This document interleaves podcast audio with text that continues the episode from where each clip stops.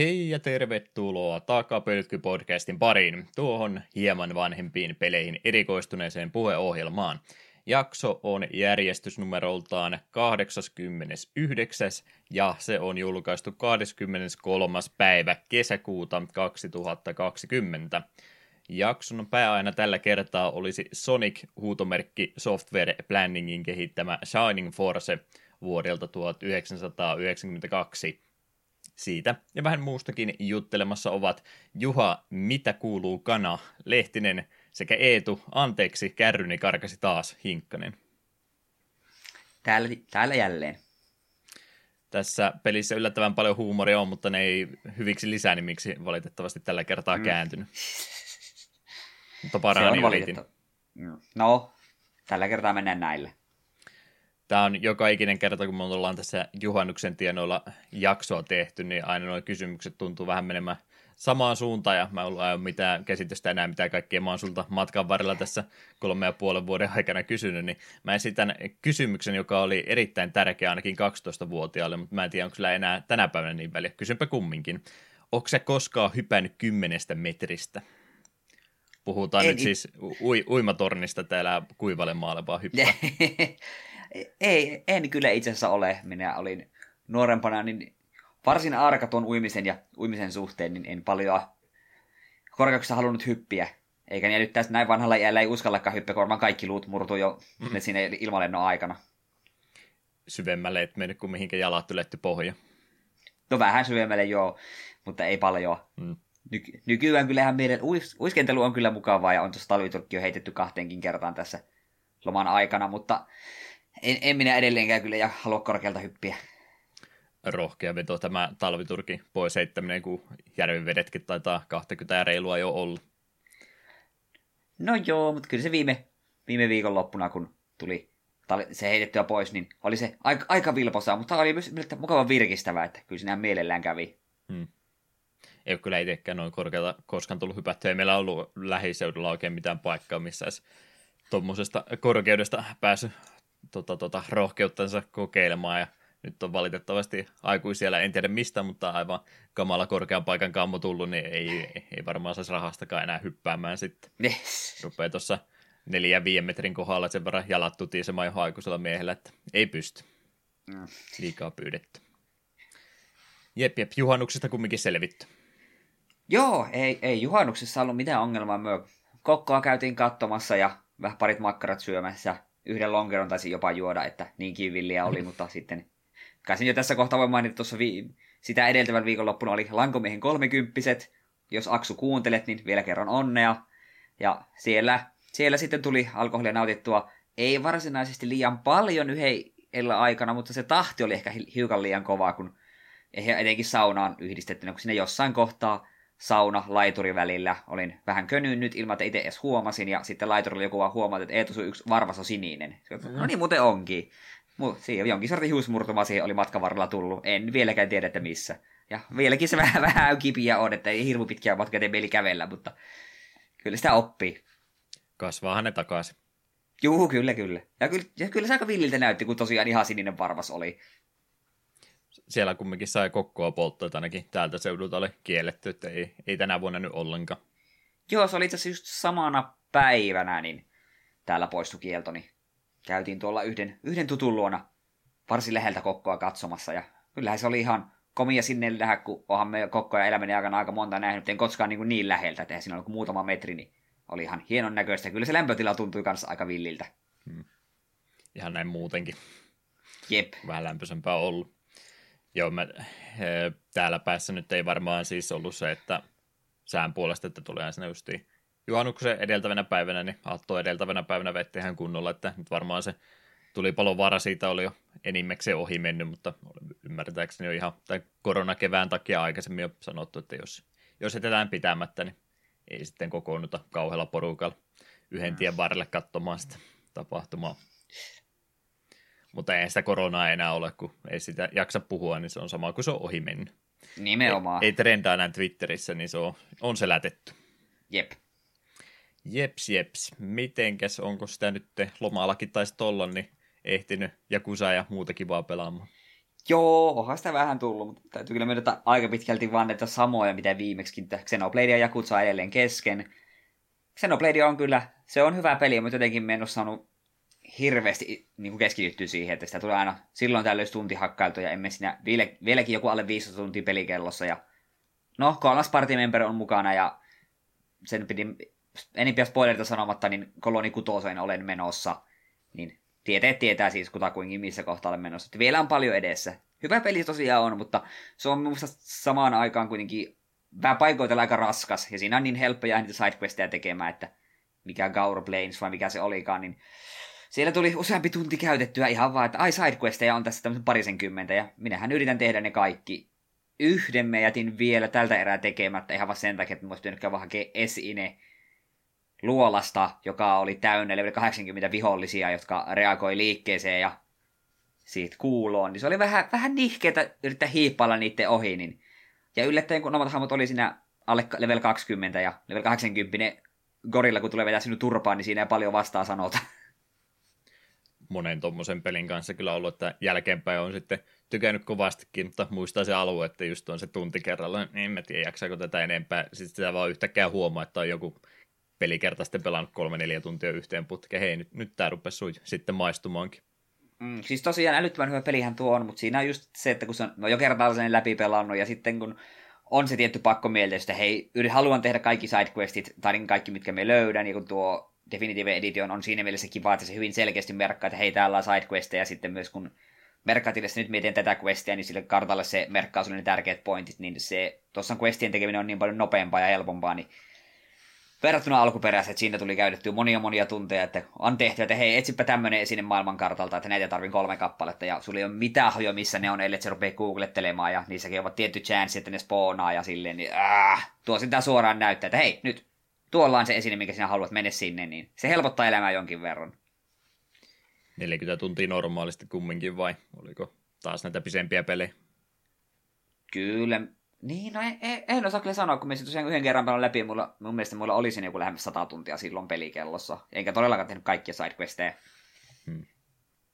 Mutta jos pelkkä tarina juoksisi eteenpäin, niin kyllähän tuo aika nopeasti menisi. Mutta en, en halua, haluan kuitenkin, vaikka raskas peli onkin tavallaan, niin haluan silti sitä mahdollisimman paljon mätkiä. On se kuitenkin pohjimmiltaan se on hyvä peli, sehän se on tärkeintä. Ja mitä sitten taas Jakutsaan tulee, niin en ole taas nyt muutaman päivän kerännyt sitä mätkiä, se on vähän näitä tällaisia pelejä, että etenkään tarinapuolta ei hirveästi viidi eteenpäin viedä, jos taas samaan aikaan talossa pyörii nuorempia lapsia, että siinä on kuitenkin välillä se meno yltyy vähän, vähän turhan, turhan brutaaliksi.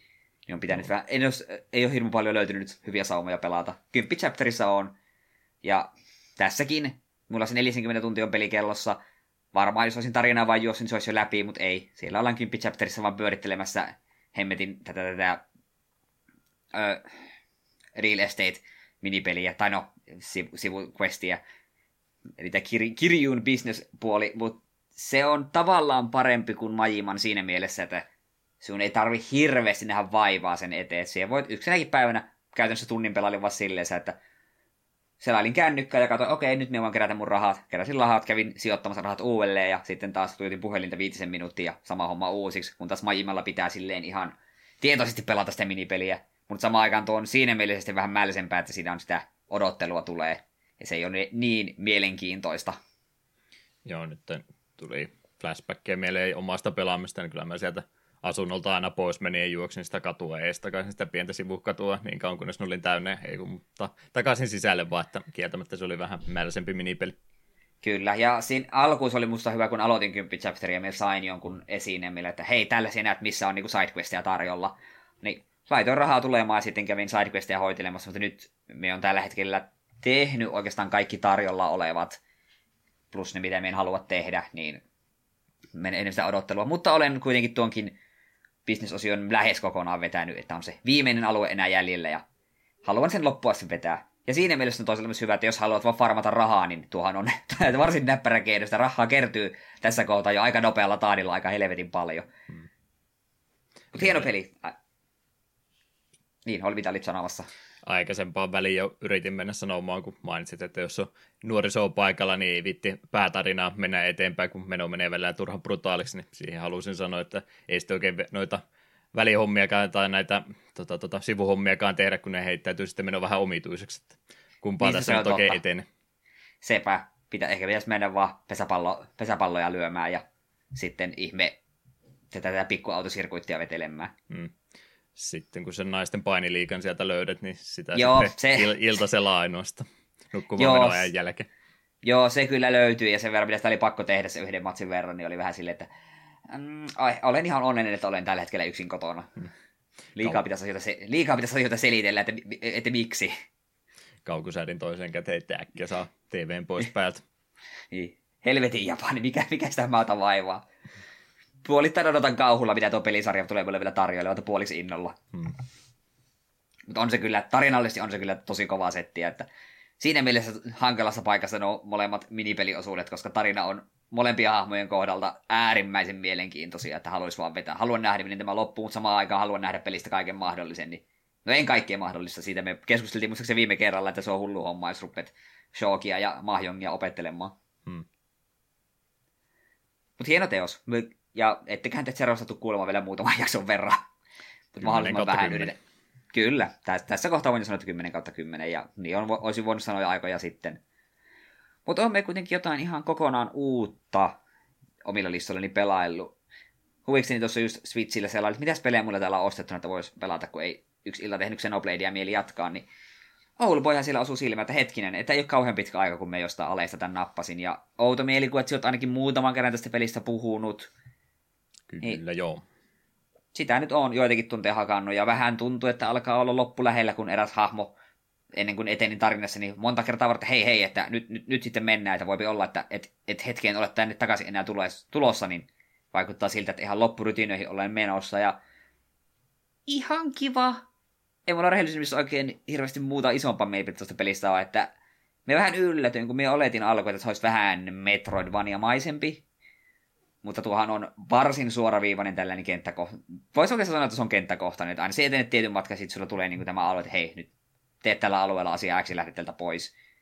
Ja niin, kyseessähän on tällainen 2D tavallaan tasoloikka, vaikka suurimman siellä vaan lennät seikkailupeli, jossa on ihan mielenkiintoinen tarina ja sitten nämä sun lisähahmot niin on kanssa ihan mielenkiintoisia persoonia, että ihan ilo on ollut sitä seurata. Itse pelaaminen on ihan kivaa, välillä tulee ihan nokkelia pusleja, mutta sitten esimerkiksi pomotaistelut on vähän sellaisia mällisiä, niin se helposti on huomannut, että käy sillä tavalla, että otat hittiä, niin sun pöllöparkas ottaa, si- ottaa sitä kunnon knockbackin törmää seinää, sitten se valuu sitä seinää pitkin, sitten saa uudelleen hittiä, ja äh, että viimekin pomotaistelu, minkä hoidin hahmoa, niin mitä Dirk vastaan, niin siinä hyvin herkkään kävisi, mutta yhden osuman, niin sitten se homma vaan eskaloitu siihen, että me en päässyt kunnolla enää rytmiä, mutta sitten kun se tappelu meni läpi, niin sitten me vedin sen lähes virheettömästi, että niin kauan kuin et mukaan, niin kaikki menee hyvin. Joo, kyllä mä itse sitä ainakin tykkäsin. Mä en tiedä, oliko se jäänyt jostain Kickstarter-jutusta vai mistä sitten mieleen se nimi, että olin aika paikalla heti, kun se julkaistiin, niin suut nopeita pois sitten pelasinkin, niin tuosta massasta ainakin mielestäni erottui ihan hyvin, että netin näköinen ja näppärästi pelaa, niin ei siinä mitään. Tämä oli vain sitä aikaa, kun mä olin vielä nuori ja energinen, niin mä silloin niitä speedrunin vaihtoehtoja yritin itselleni löytää, niin mä yritin tätä opetella, opetella speedrunnaamaan silloin, mutta aika nopeita sitten huomasin, että ainakaan omasta mielestäni tämä ei hyvä peli siihen tarkoitukseen ole, että justiin se, kun se nyt kumminkin lennetään paikasta toiseen, niin se oli sitten 98 prosenttia sen pelin pelaamista sitä, että lennä vaan A-paikasta B ja rämpytä dashia koko ajan niin kauan, että peukalo muuttuu siniseksi niin kuin etuvarvas, niin ei se sitten ollutkaan niin hauskaa enää. Niitä jo totta, todella vähän siinä tarvii varsinaisessa taistelua lukottaa, että niitä harvoja bossitappeluita ja tilanteita, missä on pakko hoitaa kaikki viholliset. Hmm. Mutta aika mu- muutama kerran mullekin käynyt sille, että voi perhana, nyt on vihollinen mun perässä. No, me nyt vaan dashaille niin paljon eteenpäin, kun me pääsee. Aikataulu löysin sen verran checkpointit, nyt me voin kuolla ja me saa jatkaa tästä. Mutta joo, ei, ei, ei, ei missään huono peli, mutta ei tuo minun ole silleen se kovin paljon säväyttänyt. Ihan kiva mulla sen kauan ollut ja me sen tuli läpi vetämään tässä, mutta ei tuo jää, jätä minun mitään sellaista isoa, isoa niin kuin vaikutusta. Vau, olipas hieno teos. Hmm. Se on 2D-peli muiden 2D-pelien joukossa minun kirjoissani. Mutta siinä on aika pitkälti minun pelailut. En nyt äkkiseltään tule mitään muuta isompaa ainakaan mieleen, niin kerropa Juha, mitä jännää sinä oot pelaillut? En minäkään mitään uutta. Jäh. Pelkkää samaa No niin. vaan. Ei tässä kesällä oikein jaksa niin hirveästi harrastaa. Aina ulkona yrittänyt harrastaa ja vähän li- liikuntamuotoistakin harrastetta tässä ottaa mukaan, että voi sitten ensi kesänä olla rantakunnossa, kun me Eetun kanssa johonkin Linnanmäelle lähetäänkin. Ei Eetu koko ajan tee loukkaavia kommentteja mun äh, tota, äh, nykyisestä figuristani, että selvästikin se koko ajan äh, ikävää kommenttia heitti viime reissullakin, niin siitä jäi vähän huono fiilis. Eetu tietysti ei suostu myöntämään mitään tämmöistä, mutta kyllä minä, kyllä minä muistan. Niin, minä tällainen pieni nörtti olen, totta kai tämmöinen al- alfa-uros meistä. Mm, kyllä, kyllä. Joo, vähän yrittänyt tuolla lenkkipolulla käydä tässä nyt viime aikoina. Mä oon edelleenkin typerä ihminen, että sitten kun ju- justiin tämmöistä helteet iskee, niin siinä kohtaa mä totean, että hei, ulkoliikunta, tämä on niin se paras juttu nyt 27 astetta pilvetön taivasta sinne vaan pyöritymään jonnekin polun varten, että kai sitten joku käy noukkimassa pois, joku, joku naapurustosta tai karhu mahdollisesti siitä lähimaastosta, että jompikumpi. Fiksua toimintaa kumminkin. Hmm.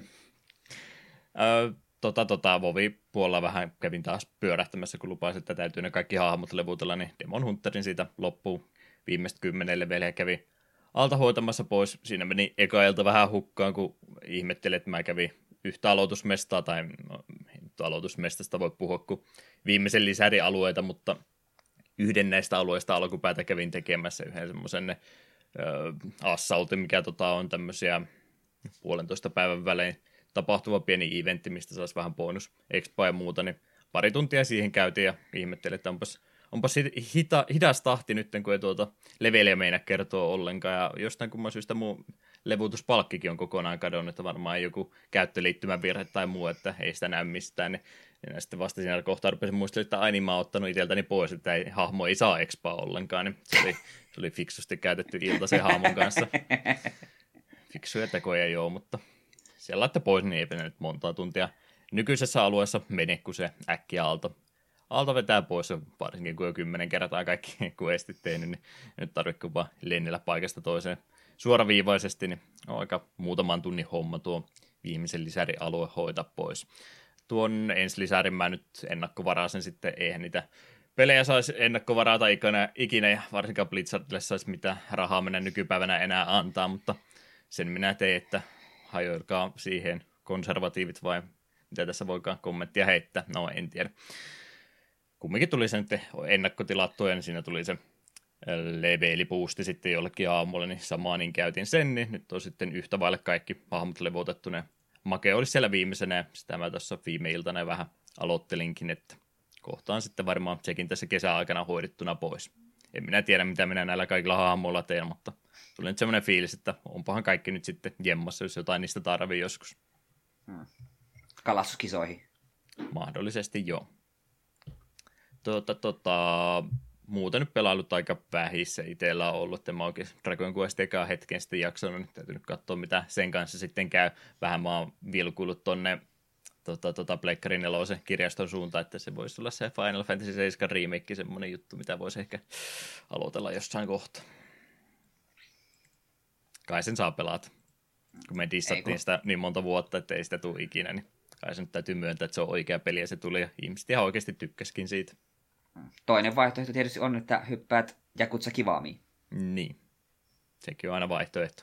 Tai odotat sitä hetkeä, kun mekin pääsen sen Kivaami aloittamaan ja sitten seuraavat kolme neljä jaksoa me puhutaan vain ainoastaan Jakutsa Kivaamista, niin meidän fanit tykkää ihan hirveästi. Mm. Ja kutsa retrospektiivi. Kyllä. Pelkästään semmoista vaan. Joo, meni oikeastaan tämä jakso pääaiheeseen sen verran paljon aikaa, ettei sitä sitten oikein muuta viittinytkään tässä viime viikkoina pelata. Katselupuolella mä sen verran kävin ihmettelemässä, että mitä sitä voisi toista Let's Playtä katsoa herriästä. Se nyt yleensä riittää yksi per muutama vuosi, että sen verran vähän on enää viime vuosina kiinnostanut näitä kattella, mutta etsinyt sitä itselle sopivaa tyyliä ja tekijää, että kenenkä videota jaksaisi katsoa, niin tämmöinenkin vanha tuttavuus löytyy about vuosikymmenen tahon jälkeen, kun Lukahti, niin varmaan Eetukin häntä joskus kattellut Kyllä on tullut hänen videota katseltua aikoinaan paljonkin. mm. sitä aikaa, kun vielä tuli aika monta tuntia päivässä käytettyä Let's Playten katsomisen, että hän ja Nintendo Caprisani ja Clementia, mitä näitä silloin olikaan, ja taitaa kaikki olla edelleenkin aktiivisena, että hyvä, että on edelleenkin kannattavaa toimintaa. Heille on ollut var- varmaankin katselumäärät on jo pudonnut aika paljon, mutta kumminkin samalla tiellä vielä jatkaa, niin hatunnosto heille vaan, että on sillä tiellä sitten pysynytkin. Mm. Mutta joo, Lukatsin ei ole pitkä aikaan kattelutkaan ja en oikein muistanut, minkälainen hänen tyylinsä olikaan, niin nyt sitten juuri kun valittelin viimeiset jaksot kovastikin siitä, että kun kaikki on vaan tämmöisiä reaktiotyyppisiä persoonia, jotka vaan huutaa koko ajan, mitä ruudulla tapahtuu, ja ei sitten sen enempää, niin Lukatsinikin olikin sitten tämmöinen, joka ihan oikeasti tietää, mitä pelistä täytyykin tietää Suikoden ja tosiaan ykköstä. Nyt häneltä rupesin tuossa katteleen, niin on semmoinen peli, että hän tuntee sen varsin hyvin. Kuulemma Suikoden kakkosen tuntee kuin omat taskunsa, mutta ykkönenkin aika hyvin häneltä tuntuu luonnistuvaa ja oli sitten tosiaan etukäteen pelailu ja ja tämmöiset tehnyt, niin tykkäsin ja arvostin kovasti, että just tämmöistä mä oon kaivannut, että tietää tarkkaan, mitä pelistä täytyykin tietää ja osaa vinkkiä heittää. Muutenkin sitten ihan fiksua viihyttävää kommenttia on jopa kaikille omat äänensä antanut, että se on yleensä kun mä näen tota, noita clickbaitti YouTube let's playä ja että sitten vähän antaisi mahdollisuuden, niin ne on just semmoista reaktiomeininkiä sitten heitetään oikein mahdollisimman typerät äänet jokaiselle hahmolle, niin se äänien antaminen on aina ollut vähän semmoinen, että varmaan su- susta tykkää, mutta Lukatsini osaa se hyvin tehdä, niin tykkäsin kovastikin, niin tuli siitä vähän lisäsävyä ja makua vielä tänne vanhalle pelille, missä ei ääninäyttelyä sitten ollutkaan ollenkaan. Mutta joo, ihan nyt 10 kautta 10 puheesta, niin jos Let's Playtä kaipaa, niin Lukatsini Suikoden ykkösen Let's Play on kyllä ihan 10 kautta 10, että tykkään kovasti ja kuulemma kakkonen vielä parempikin, niin täytyy sitten nähdä, jos sitä itse viitti. Mä en ole Suikoden kakkosta ikinä pelannutkaan, niin että täytyisi se ensin harrastella alta pois.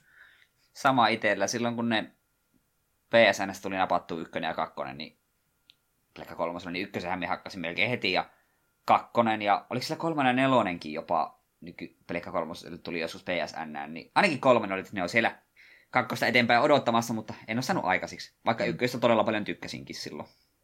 Näppärä peli kyllä se ykkönen, että vaikka se nyt on suht alkeellinen ja tämmöinen, niin se on kumminkin niin nopea tempoinen ja omat kivat juttuunsa siitä löytyy, niin arvostan sitä ykköstäkin kyllä kovasti. Mm. Äärimmäisen vahva kasini JRPG olisi se omasta mielestäni. Mutta semmoista nyt oikeastaan tällä kertaa ihteeltäni, niin en jää tähän alkuhypinoihin sen pisemmäksi aikaa. Pidetään tämä pieni musiikkitauko. Ei tule välikysymys, oletko pahoittanut kovastikin mielisi, kun mä en oikeastaan viime jaksossa sulta edes suosikki kappaleita tai mitään muuta kysynyt. Mä oon vaan heitellyt näitä tänne ja toivottavasti Eetu tykkää. Joo, se on ollut ihan hyvä ratkaisu. Siitä tuli tiettyä paineita tulee aina, kun kysyt, että hei, mikä suosikin kappaleessa muistelee sille, eihän minä muista yhtään biisiä koko hemmetin pelistä äkkiä vaan. Mm. YouTubesta auki soundtrack ja sieltä kuuntelee muutaman biisi en minäkään näitä mihinkään paremmuusjärjestykseen laita, mutta laitan semmoista, mitkä mieleen jäi. Niin pari semmoista ainakin tässä kohtaa City Teme ja World Map 1 oli valikoitunut tähän kohtaan ja jatketaan sitten eteenpäin.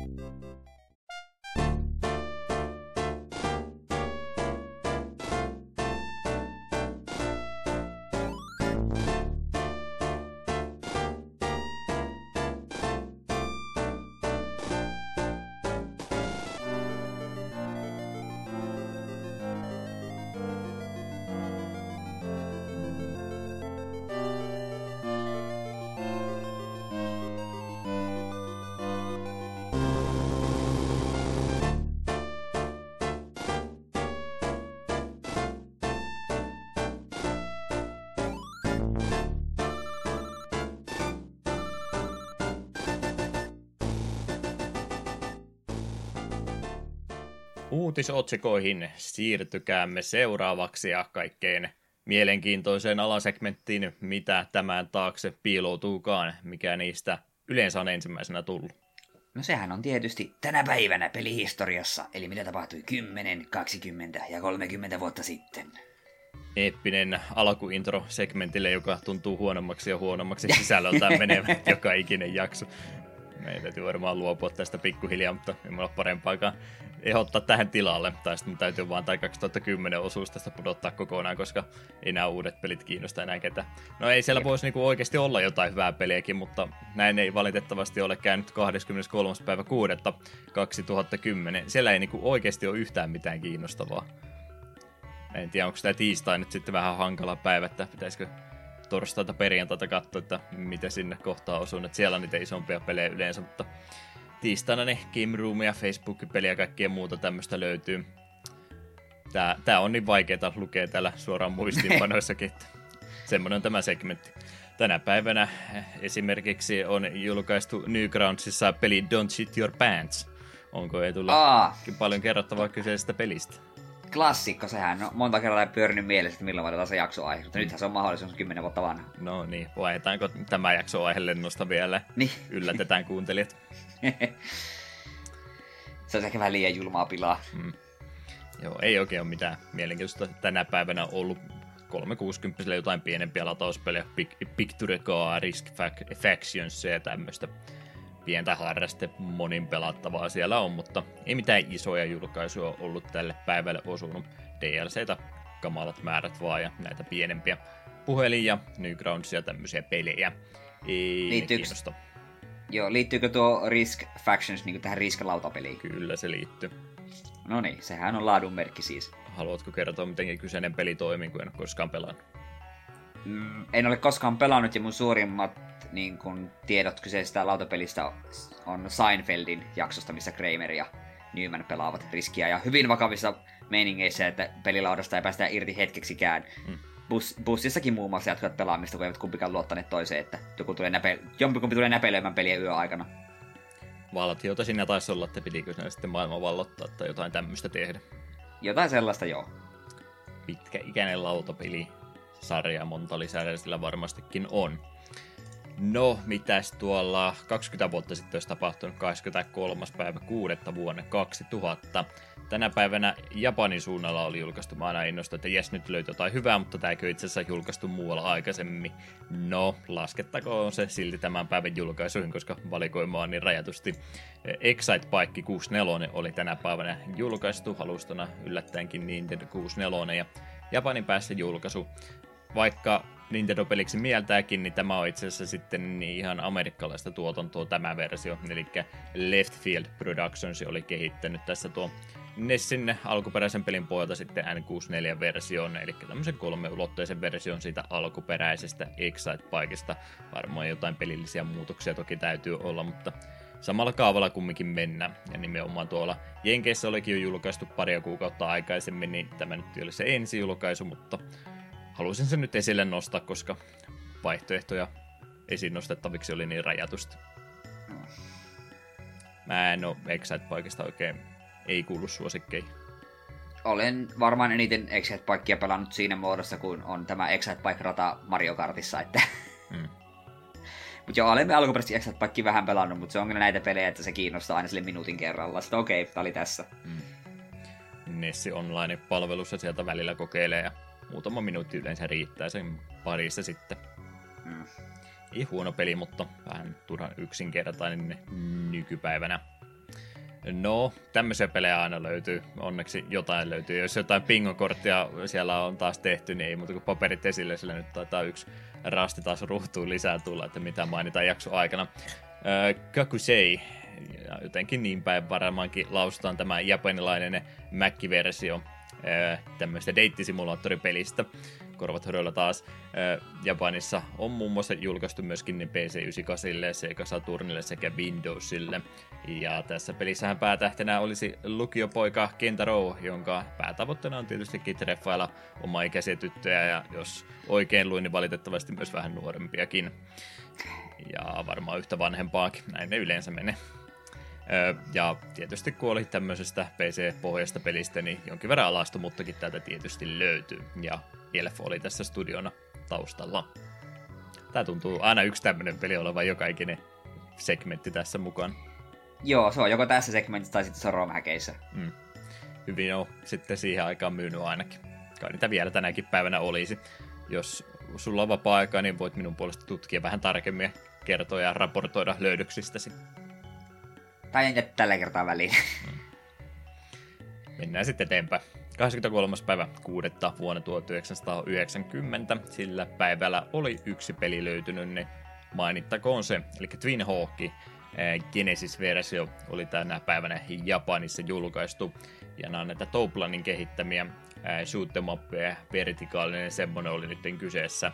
Jos Toplani tavalla tai toisella soittaa kelloja, niin se johtuu siitä, että mehän puhuttiin tässä ei kai niin kauan sitten oli tämä M2 kehittämä Touplan kokoelma jossain vaiheessa tulossa, niin vähän tuossa mietin, että mahtaisikohan tämä olla yksi niistä peleistä sitten. Ymmärtääkseni Touplanin shoot'em on järjestelmällisesti varsin mainioita, niin ilmeisesti ihan hyvä tämmönen peli sitten, genrensä edustaja. Hmm. Alkaakohan mulla olla jo ikänäkö vai mikä, kun selailin muistinpanoja, niin oli, luin, että Tony Hawk, sillä Genesis-versio Tony Hawkista, mitä? Mm. Su- shoot'em mitä? Sitten piti tarkemmin katsoa, että ei, ei, ei, nyt on eri haukka on tämä. Se olisi kyllä ihan hyvä shoot'em peli Tony Hawk lentää laudalla. Tony Hawk versus... Silver Surfer niin, tyylisesti. Tony Hawk versus Silver, Silver Surfer, se olisi ihan hyvä indie-peli. Jep. Ei muuta kuin siitä liseen soimaan sitten. Joo, valitettavasti tämä materiaali oli tässä. Ei ollut tälle päivälle osunut sitten sen jännempää. Tietysti kesäkuukin aina vähän hiljaisempaa isojen pelien julkaisussa, niin saattaa myöskin selittää, miksei tuota historian varrelta löytynyt enempää tämmöisiä ehdotuksia. On se kesä ollut aina samana ajankohtana joka vuosi ennenkin. Se on kyllä totta. Yes, mitäs tuolla retroimpien uutisten puolella? Onko siellä jotain mielenkiintoisempaa? Joo, tämmönen juttu. Muistaakseni Hasuki taisi tuolla, tuolla Discordin puolella tämä meille linkkailla. Kotimaan kirjeenvaihtaja. Aina jos me saadaan tota, uutisvinkkiä tai muuta tuolta Discordin puolella, niin sun täytyy aloittaa se sanomaan, että kotimaan kirjeenvaihtaja. Ah, okei. Okay. Pitää muistaa jatkossa tämä. Mutta joo, tosiaan. Twitterissä Billy Mitchell kertoi tällaista. Hänen Donkey Kong ja Pac-Man ennätykset on palattu takaisin Guinnessin ennätysten kirjoihin. Ja mies kiittää tweetissään Guinnessiä tarkasta ja ammattimaista työstä. Tämähän, jos ovat, olette meidän podcastia pidemmän aikaa kuunnelleet, niin ollaan Billy Mitchellin nämä ennätykset mainittu muutamaan otteeseen. Hmm. Joo, ja mitä tuota Twitterin uutisointia selaili, niin kyllä siellä miehellä tuntuu sankasti faneja olevan, koska ne tuli siellä juhlimaan tätä voitettua taistelua vihdoin viime, että siitä saitte kaikki muut. Ja ollaan näistä ennätyksistä aikaisemminkin puhunut, ja no, Mä en nyt ihan samalla tavalla vitti herjaa heittänyt kuin Todd Rogersista, joka ei todennäköisesti löydä minun kotiosoitetta, niin ei pääse nyrkin eh, lyönnin läheisyyteen tässä minua koskaan tapaamaan, niin hänestä voi tämmöistä juttua heittää. Mä veikkaan, että Billy Mitchellikään ei ole varmaan tänne kotiovelle missään vaiheessa tulossa, mutta siitä huolimatta niin Billy Mitchell on, on hyvä kumminkin videopeleissä. Sitä ei kuka häneltä pois voi ottaa, ja hän on noita ennätyksiä ihan rehellisestikin tehnyt, mutta se mikä tässä nyt varsinkin tuossa Donkey Kongin tuloksessa oli se ö, ongelmakohta, minkä takia niitä vähän epäiltiin, niin oli se, että on, mitä nyt oli tuota videofeedia tutkittu, niin oli vahvat epäilykset siitä, että emulaattorista olisi kyse, missä nyt ei sinänsä olisi mitään vikaa, mutta kun se on sitten laitettu sinne samalle eh, viivalle ihan arcade-versio alkuperäisen version kanssa, niin siinä tulee aina niitä vähän semmoisia eh, kysymysmerkkejä sitten, että onko tässä nyt sitten niin jotain eh, menty tekemään arcade boardille tai muuta tämmöisiä muutoksia. Ihan tuolla speedrunin puolellakin justiin, kun sinä ruvetaan laittaa emulaattoria ja näitä ihan konsolirunneja keske, keskenään sekaisin, niin aina täytyy vähän miettiä, että pyöriikö ne samalla nopeudella ja tämmöistä. Tässä nyt oli vaan pisteennätyksestä kyse, niin nyt ei ole sitä ajasta kyse, mutta se on aika tärkeä juttu ihan tuolla noiden konsolispeedrunienkin puolella, että mitenkä sä esimerkiksi laitat sen pelin käyntiä, että joku tietty frame aloitusruudulla, niin sä saat sitten kaikki asiat menemään siinä pelissä mukavalla tavalla, hyvä, hyvän RNGn saat puoleisi, eli saat vaikkapa hyvät dropit pelialussa tai jotain muuta tämmöistä, että monesti on justi ollut se, että millä freimillä sä vihollisen tapat jossain pelissä, niin sä saat sitten sen yhden prosentin dropin saman tien, niin jotain tämmöisiä juttuja nyt esimerkkinä heittääkseni, niin sen takia tuolla emulaattoripuolta on vähän pidetty eri tavalla, että ne mitä hänen rune, runejansa on sitten Donkey Kongista laitettu, niin niissä tuntuu sitten nämä barrelit, mitä sieltä putoilee, ja nämä kiertävä justiin sillä otollisella tavalla tämmöisen ennätysyrityksen kannalta, niin siinä nyt vähän se tuuritekijä on hänen puolellaan turhan paljon ollut näiden videoiden puolesta, mitä häneltä on tutkittu, niin sen takia nyt sitä epäröitiin, että hyvin hän pelaa, ei sinne mitään, mutta jos hän on jo jotenkin saanut tällä, että hän pystyy aikaa säästämään sillä, että pääsee vaan tämmöisiä hyviä yrityksiä tekemään, eikä tarvitse siitä huonosta tuurista välittää ollenkaan, niin onhan se semmoista etua kumminkin, mistä hyötyä sitten on. Niin se on nyt että tässä se ongelma ollut, eikä se, että eikö Peli Mitchell osaisi Donkey Kongia pelata. Kaikki tietää, että hän kyllä osaa sitä. Ei siinä mitään. Mutta joo, nyt Twin Galaxysia on parjattu niin kovastikin, ja nyt vähän Kinesikin on tekemässä itsellensä samaa temppua sitten, että ei kukaan oikein noita Kinesin peliennätyksiä ei jaksa hirveästi uskoakaan enää, ja on ne nyt aina ollut vähän semmoinen ylimääräinen lisäys Kinesille, että mitä he on niitä Kinesin näitä videopeliennätyskirjojakin tehnyt, niin nekin on ilmeisesti aika, aikamoista filleriä täynnä pelkästään, että vähän kyseenalaisia ennätyksiä täynnä koko kirja. Joo, mulla löytyy joltakin vuodelta yksi kappale, ja siellä niitä jokaista mielenkiintoista kohden, sitten siellä oli tällaisia hyvin turhia, että just luokkaa, että peli, joka, jonka nimessä on eniten tätä kirjainta vuonna tämä, oli sille asia selvä. Hieno ennätys, että tällä ei ole mitään väliä kenellekään, ja tämä ei tarjolle kenellekään mitään. Hmm. No, se vielä piti tästä jutusta sanoa, että se mikä oli jossain ei se, ei se voinut Forbesi olla. Mä uskon, että Forbes osaisi pikkasen paremmat artikkelit kirjoittaa, mutta joku tämmöinen aika tunnettu sivusto oli, missä oli sitten puolusteltu, puolusteltu tätä päätöstä, että minkä takia nämä ennätykset oli nyt sitten todettu, että nämä on ihan rehtiä tuloksia, niin oli se, että ei, ei, pysty, ei ole mahdollista, että arkadikabinettiin pystyisi laittamaan emulaattoria sisälle, mikä oli kyllä niin idioottimainen puolustuspuheenvuoro kuin olla ja voi, mutta se oli nyt se argumentti, että ei sitä vaan yksinkertaisesti voi. Ja se oli vielä typotettu, se oli kirjoitettu, että emulsion boardi. Ei, ei pysty laittamaan ne emulsion boardia sisälle. Sen no takia... ei varmaan pysty semmoisia olemassakaan. Mm.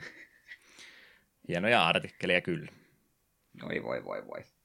No, tämmöistä nyt jatkuu ja ihan kiva näitä tämmöisiä highscore-juttuakin olisi vielä tänä päivänä seurata, mutta tuntuu olevan niin vaikea sitten todeta, että onko ne rehtiä vai ei.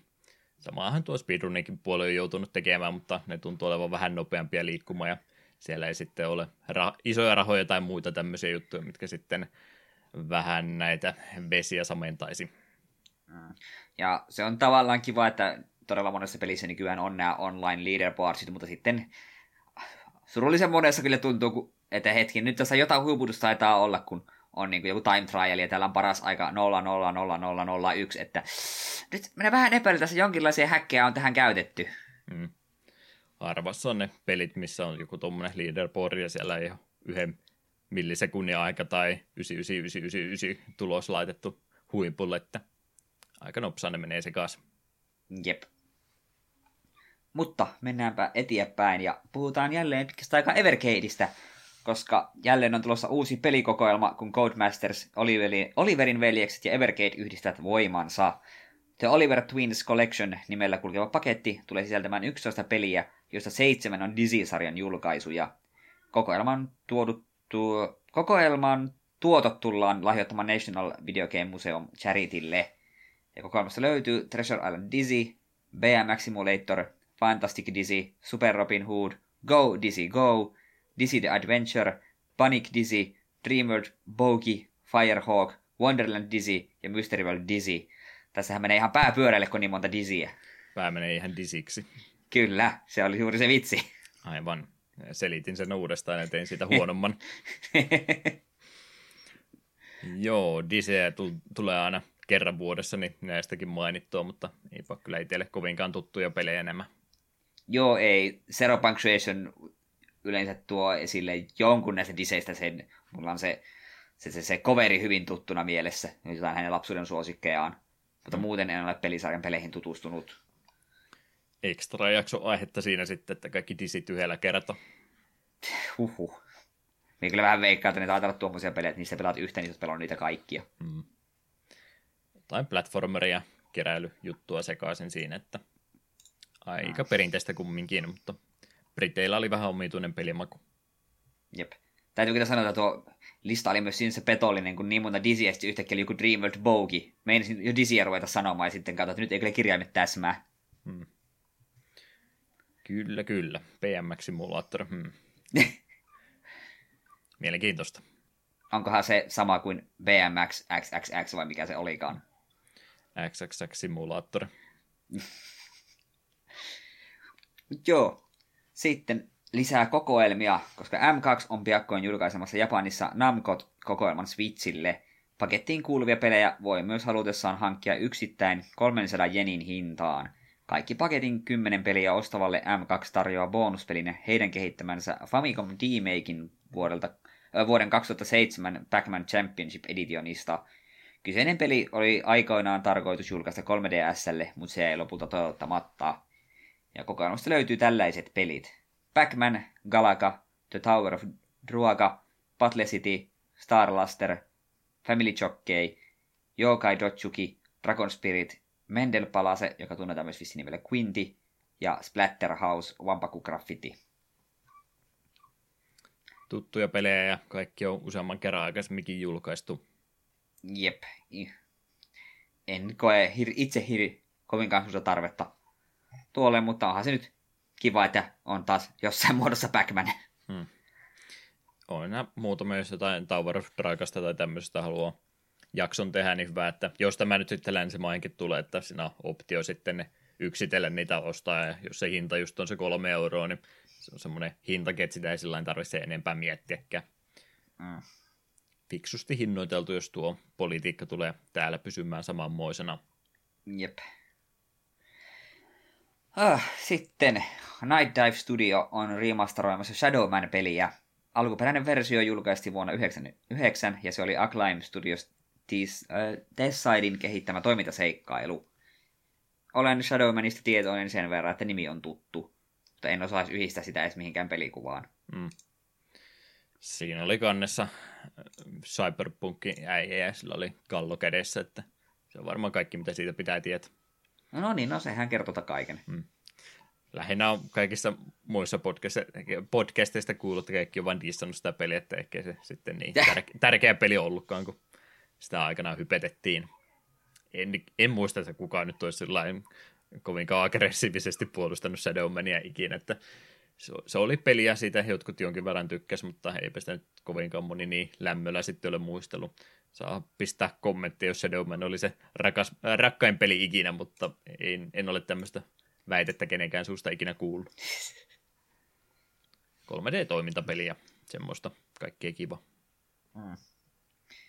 Sitten vielä viimeisenä isompana uutisena Merge Games ja Junkin Team ovat, ovat ryhtyneet kehittämään remaster Sega Master System pelistä Alex Kidd in Miracle World. Ainakin PClle ensi vuonna saapuva uusi versio tulee sisältämään uudistetun grafiikan lisäksi uusia kenttiä ja mahdollisuuden pelata alkuperäistä versiota. Joku Alex Kidd pitäisi varmaan joskus meidänkin jaksoaiheeksi ottaa, ja mielestäni se mulla listallakin on. Hmm. Niin, sä et ole valitettavasti Master Systemia lapsuudessasi päässyt pelaamaan, niin sulta on mennyt Miracle World ohi, ja minä olen sitä joutunut kärsimään kovasti. Ei se nyt niin huono peli ole, mutta... Tiet, tiettyä ristiriita oli tuossa lauseessa. Mm. Joo, se oli niitä pelejä, että kun valikoima oli rajatusti, niin siitä oli pakko tykätä, mutta ei, ei ole kyllä semmoinen peli, että meistä kovinkaan usein enää, ei tule usein enää fiilistä, pitä, pitäisi päästä Alex Kittiä enää pelaamaan uudestaan. Mm. Ja vielä A- ja B-painikkeet on siinä väärinpäinkin, niin se on se synti numero yksi, mitä tuo peli on, on aikanaan tehnyt.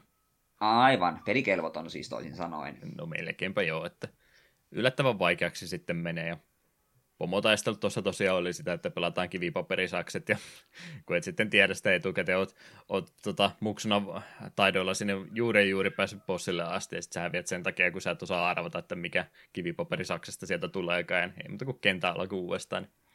Hauska, erittäin hauska. No, no toki ollut pelisuunnittelu. Hmm. Ei jakseta koodata pomotaistelua, niin eikö tämä ihan hyvä? Joo, eikä se, no sen verran sinä pystyy sen, että ne ei ole tota, tota, ihan arpomalla arvottu, että ne on aina etukäteen määrätty, että jos ne kirjoitti johonkin paperille ylös, niin sitten pystyy päihittämään ne bossit joka kerta, mutta en nyt sano, että se mitenkään sen paremmaksi sitä tekee. Niin, että ne ei edes ollut random generoitu joka kerta, vaan se oli aina tietyt. Mm. No. Kyllä, kyllä. ei kommentti. ei, ei, ei kommentti Alex Kidistä enempää. Ei, Peruutan sanaa, niin emme käsitellä sitä jaksoa ikinä. et, julkaissut tämän tiedon pohjalta 25 minuutin tota, tota, videota siitä, minkä takia tämä on huonoa pelisuunnittelu. Ne, en. Joo, siellä olisi mulla YouTube-kanavalla Miracle Worldista läpipelailu ikinä julkaisematon versio, että keräilyharvinaisuus Yeah. jonain päivänä. Tuota, tuota pikautisten puolella tuossa Sebra olisi pitänyt vähän eri järjestykseen laittaa näitä uutisia. Ajattelin, että tuo Shadowman olisi ollut ihan hyvä olla viimeisenä. Tämä Shadowmanin remasterihän siis julkaistiin tai paljastettiin tässä PC Gaming Showssa, mikä tässä hiljattain oli, oliko se tämän viikon aikana vai viikkoa aikaisemmin.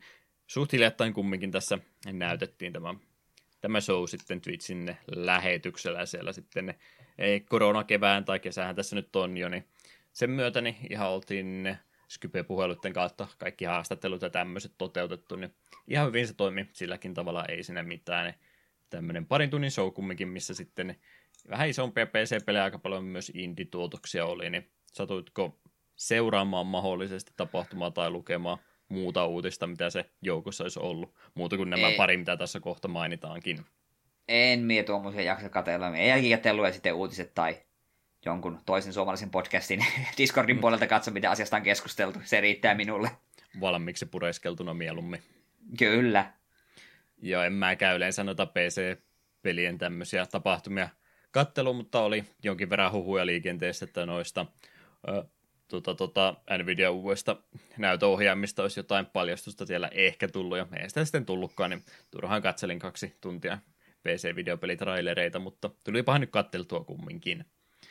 Mutta, mutta mitä siellä sitten muuta tämmöistä vähän vanhempiin peleihin liittyvää juttu oli, niin siellä oli muun muassa tämä Switchillekin tuleva Story of Seasons-peli, eli Friends of Mineral Town, tunnettu alun perin Harvest Moonin nimellä. Tässähän siis on, muistaakseni edes tarkkaan, mä en muista, onko säkään muuta kuin sitä alkuperäistä Harvest Moonia vaan pelannut, mutta olinko mä ymmärtänyt oikein, että siis se Harvest Moonin kehittäjä, kun se oli Natsumen pelejä, koska mä ainakin tässä kohtaa on ihan paikallansa, mutta että se sama porukka, joka ne alkuperäiset Harvest Moonit teki, niin ne on sitten tämän Story of Seasons pelisarjan takana, vai onko se Onko tässä mitään muutosta ikinä tapahtunut, vai onko ne vaan Japanissa muuttanut nimeä, ja nyt ne on sitten ihan näin kansainvälisesti ruvennut tätä Story of Seasons nimeä käyttämään. Onko tässä joku nimi ongelma, vai mistä tämä johtuu, me- kun tuota Harvest Moonin nimeä vähän harvemmin enää näkyy?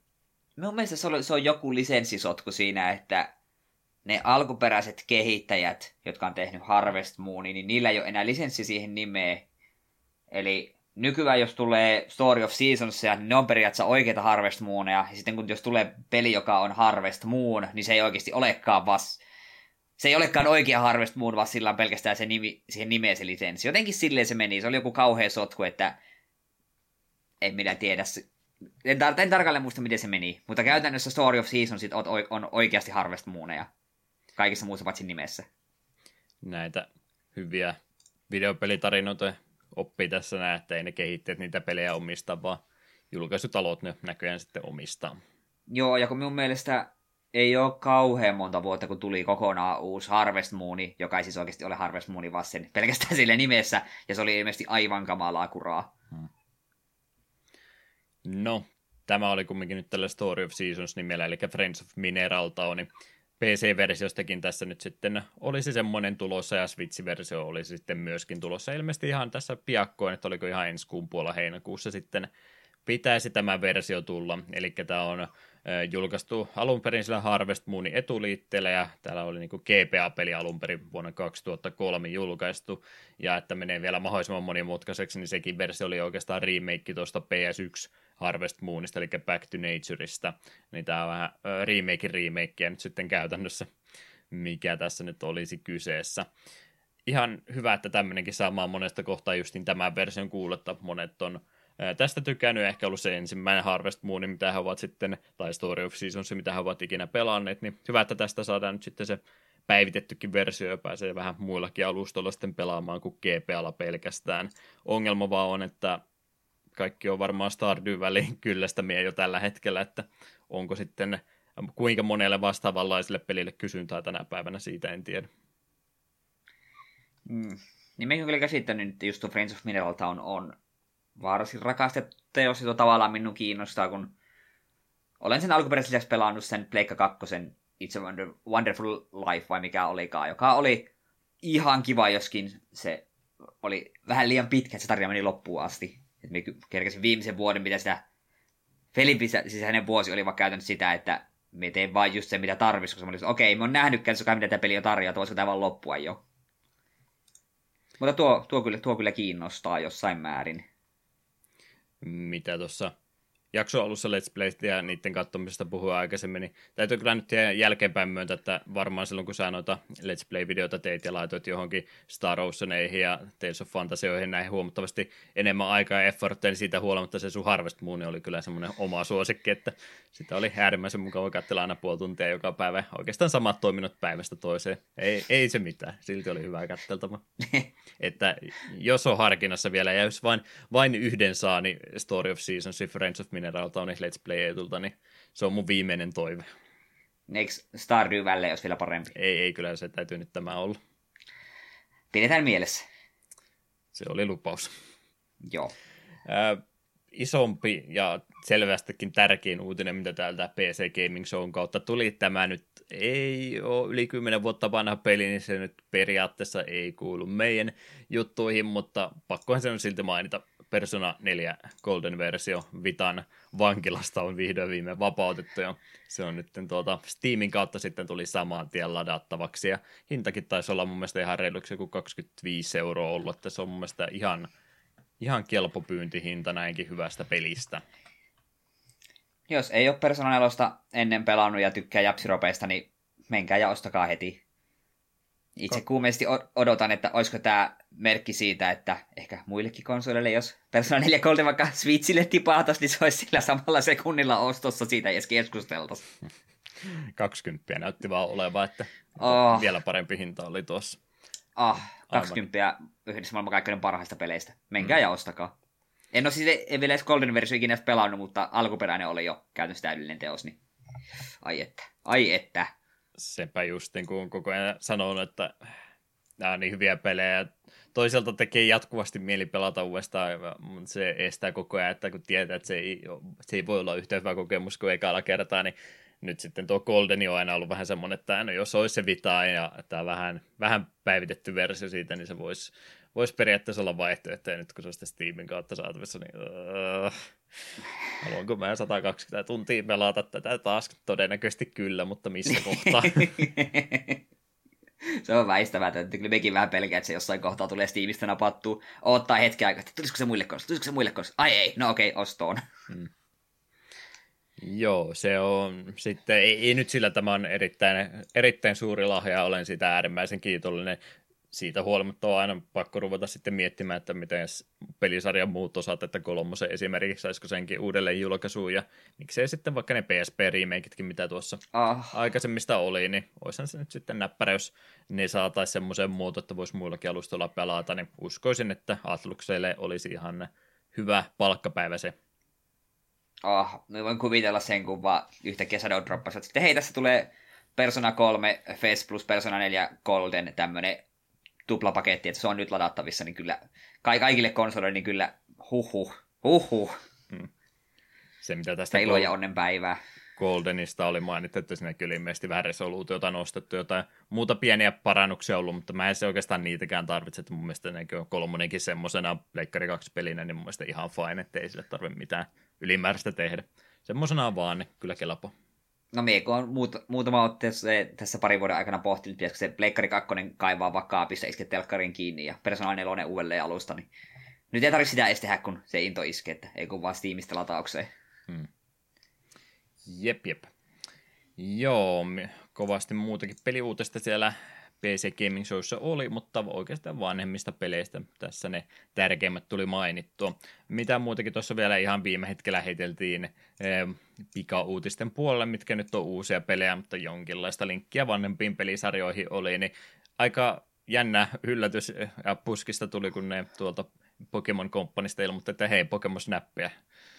Ettekö sitä ole tätä viimeistä 20 vuotta halunnut, niin nyt ne sitten päätti, että no tehdään nyt sitten Perkules Switchin versio vihdoin viime, että Wii-versiota otettiin ja Wii Uta ja 3DSillekin se olisi ihan hyvin sopinut, mutta ei Switchi asti sai odottaa, että uusi Pokemon Snappi tulee. Pisti, pisti kyllä hymyn naamalla, täytyy myöntää. Joo, eikä edes ollut mikään remake tai mikä, mutta ei, tämä on kokonaan uusi, että nauttikaa tästä. Nyt mitä me silloin pelattiin tuossa alkuvuodesta nämä Pokemon spin-off-pelit, no jos ei läpi, niin kumminkin pelaat ja kokeiltiin niitä kaikkia, niin kyllähän se Snappi ainakin omasta mielestä taisi olla se näppärin niistä viihdyttävin. Joo, kyllä se on semmoinen peli, että se on itteeni jo vuosia silleen kiinnostanut, että olisi se kiva kokea, että se on silleen se niin uniikki tapaus kuitenkin, niin, ja, niin kyllä me vähän vielä Switch-versio menee, jos ei heti julkaisussa ostoon, niin viimeistään jossain vaiheessa, kyllä se kiinnostaa ihan ehdottomasti. Kuvia ja tämmöistä vaan pelkästään tästä uudesta versiosta näin, niin en nyt sitten nähnyt, oliko ne mitä pelillisiä muutoksia tehnyt. Se nyt on se isoin kysymysmerkki, että tuo Snappi oli kumminkin N64-aikaa, niin ihan vaan sen takia, että se oli 3D-peli ja graafisesti aikaansa edellä, niin se oli jo yksi hyvä myyntivaltti sillä, mutta se ei kyllä tänä päivänä todellakaan tule riittää, että mä toivon, että se on jotain muutakin kuin kahdeksan raiteilla tota, menevää liukuhiinalla menevää reittiä, että toivottavasti sinä sitten pikkasen enemmänkin sitä sisältöä olisi. Voisi kuvitella, että tuossa on ihan, ihan runsas määrä jo pelkästään sen takia, että Dexi on vähän kasvanut sitten alkuperäisen Pokemon Snapin. Mm. Ja onhan tuossa paljon näin vitsejä ja meemejä siitä, että Pokemon Snappi, että tää, no niin, tämä nyt näyttää siltä, miltä Sword ja Shieldin piti näyttää, ja tässäkin, tässä on isompi Dexi kuin Swordissa ja Shieldissä ja niin poispäin, että paljon näitä tuli jo vastaan. No. Annetaan Pokemon, ja tämähän oli, kuka se naamukoko tätä oli tekemässä? Pa, niin, Panda, en mä muista kuka siellä nyt sitten oli, mutta ulkopuolinen niin, tekijä taas ollut. Joo, niin kuitenkin siitä oli kanssa yksi, että annetaan Pokemon jollekin muulle kuin tuolle, tuolle Game Freakille, niin johon rupeaa tapahtumaan. Hmm. Heti paljon paremman näköinen. Jep, koska olihan se ihan pirun netin näköinen, ai että. Ja tässä ihan viime päivänä oli myöskin juttu, että keräs pelisarjalle pitäisi nyt sitten jatkoa tulla sitten ihan numeroitu nelonen, että keräs nelosta itse pauttaa, mutta taisi olla se nimi. Mikä Joo. sille oli annettu, niin semmoisesta kanssa on nyt sitten eh, vähän paljastuksia ollut, että semmoinen olisi siellä tekeillä ja taas on Crashista tehty vähän erinäköinen sitten. Se nyt ei muista sinänsä haittaa. Myönnettäkään kumminkin, että niin hirveästi innosta Crashia pelata enää. Niin, se on vähän tavallaan, sitä on kuitenkin itsekin oottanut, että tulisi uusi Crash, mutta sitten kun katsoo niitä sumuisia print screenejä tai näitä screenshotteja näitä, niin ei se vielä ainakaan herättänyt sellaista suurta mielenkiintoa, että odotellaan. Ja minun itteni vaivaa kovasti tuo sekä se, että tuo on Crash 4, koska siinä välissä kuitenkin on muita, ja minun käsittääkseni se Wrath of Cortex, niin minä olen itse aina mielestäni laskenut, että se on niin kuin Crash 4, ja eikö sehän kanonia ole. Niin, miksi tämä on se nelonen? Ja sitten kun tämä nimi on vielä It's About Time, joka on nokkela nimi, mutta se viittaa varmaan siihen, että on aikamatkustusta, joka oli kuitenkin kolmosen juttu, niin eh, en tiedä. Okei, kolmosen, kolmosen ja tämän nelosen välissä on muutama vuosi ollut, mutta silti musta laiskaa, että jos tämäkin on aikamatkustukseen liittyvä. Hmm. Joo, mutta no. nimi on Nokkela, sen minä myönnän. Niin, se oli vaan ilmeisesti käytetty jo aikaisemminkin, että oliko tuolla puhetta, että Plants vs. Zombie oli käyttänyt samaa lisänimeä jo kertaalle, että Aa, ei, no sit se ei olekaan Nokkela, haistakaa paska. Ei ollut teessä originaalia, alkuperäinen idea heille sitten siinä. Ai, ai, ai. Eli se ainut asia, mikä siinä oli hyvä, niin sekin meni. Mm. Sori. Joo, Pleikkari ykkösellä ymmärsi, kun oli rautarajallinen, niin piti semmoista polu, polkujuoksua tehdä valtaosasta kentistä, niin mä en nyt sitten nykypäivänä tiedä, että riittääkö se enää. En mä tiedä siis, että onko se semmoinen peli, mutta semmoiseksi mä oon Crashit aina kumminkin mieltänyt, niin tiedä sitten sopiiko se semmoiseen avoimempaan ympäristöön Crashin liikevalikoima ollenkaan, vaan pitäisikö siitä sitten ihan erilainen tehdä. No. Kyllä se ainakin minun mielestä niissä sumuisten screenshottien perusteella vaikutti varsin perinteiselle Crashilta ja se on tosiaan nykyaikana se ei välttämättä riitä, että niitä on pakko kehittää jotain uusia pelimekaniikoita ja uusia jippoja, että se pysyy tuoreena. Se oli kuitenkin se trilogia-asia erikseen, koska se oli kuitenkin remake vanhoista peleistä, niin se oli ihan loogista, että ne oli sellaisia. Mm. Mutta ihan hyvä juttu sinänsä kumminkin, että just tulee tämmöisiä tota, tota, remasteripakettia vanhoista ideoista, niin sitten sen verran ilmeisesti ystäviä ostajia sekä että niin löytyy, että pystyy vielä uusia pelejäkin tekemään, niin positiivinen uutinen tämä siitä huolimatta on. Mm, se on totta. Eikä, ja nyt me veikkaa rupeaa huuto, että milloin tulee uusi Pyro. Niin, joo. Onko siitä kokoelmasta nyt montaakaan vuotta vielä Eikö se Crashen jälkeen vasta tullut? Joo, mutta eihän siitä, aha, siitäkin kuitenkin vuosi tai kaksi mennyt. Mm. Hyvinkin mahdollista, että sitäkin sieltä vielä tulee. Ja sitten tietysti tehdään siitäkin multi platform-julkaisu, että Sony-fanipojat taas kiukuttelee siellä. Niin, ainahan ne. PS-blogissansa.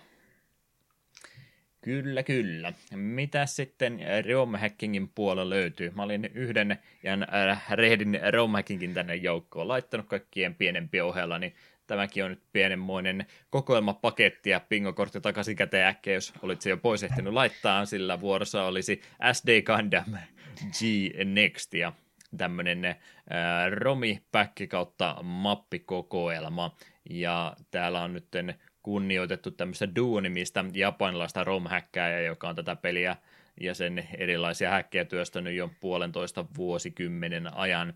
Ja kaikki nämä hänen teoksensa on nyt sitten koottu tämmöiseen yhteen isompaan pakettiin.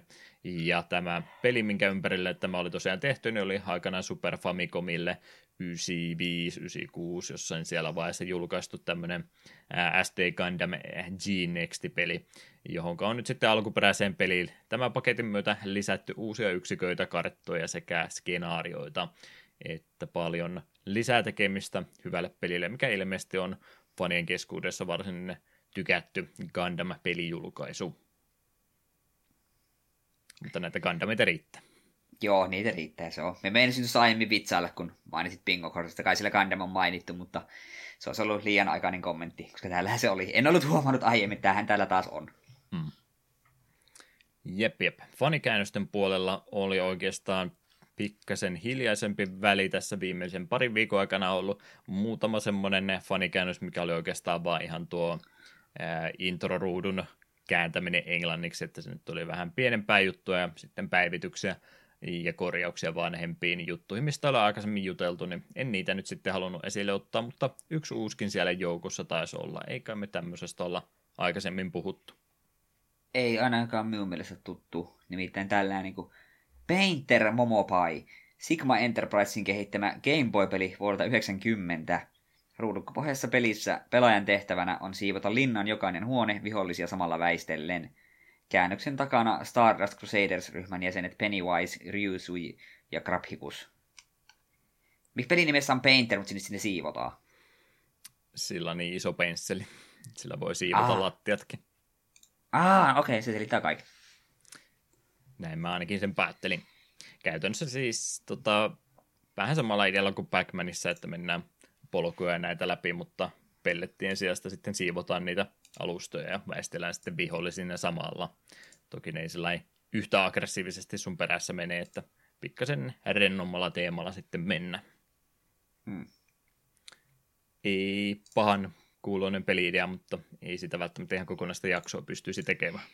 Juu, ei. Onhan tuo varmaan tosiaan Game Boy vuosina ollut semmoinen ihan, ihan kiva, mutta ei ehkä nykyhetkillä. Näinpä juurikin. No niin, siinä olisi oikeastaan uutissegmentti sitten käsiteltynä, niin pidetäänpäs jälleen kerran pieni musiikkibreikki ja kootaan ajatuksemme ennen todellista taistelua, eli jakson pääaihetta. Battle Teemme 1 sekä Headquarters Teemet oli valinnut tähän kohtaan ja jatkellaan sitten podcastissa eteenpäin.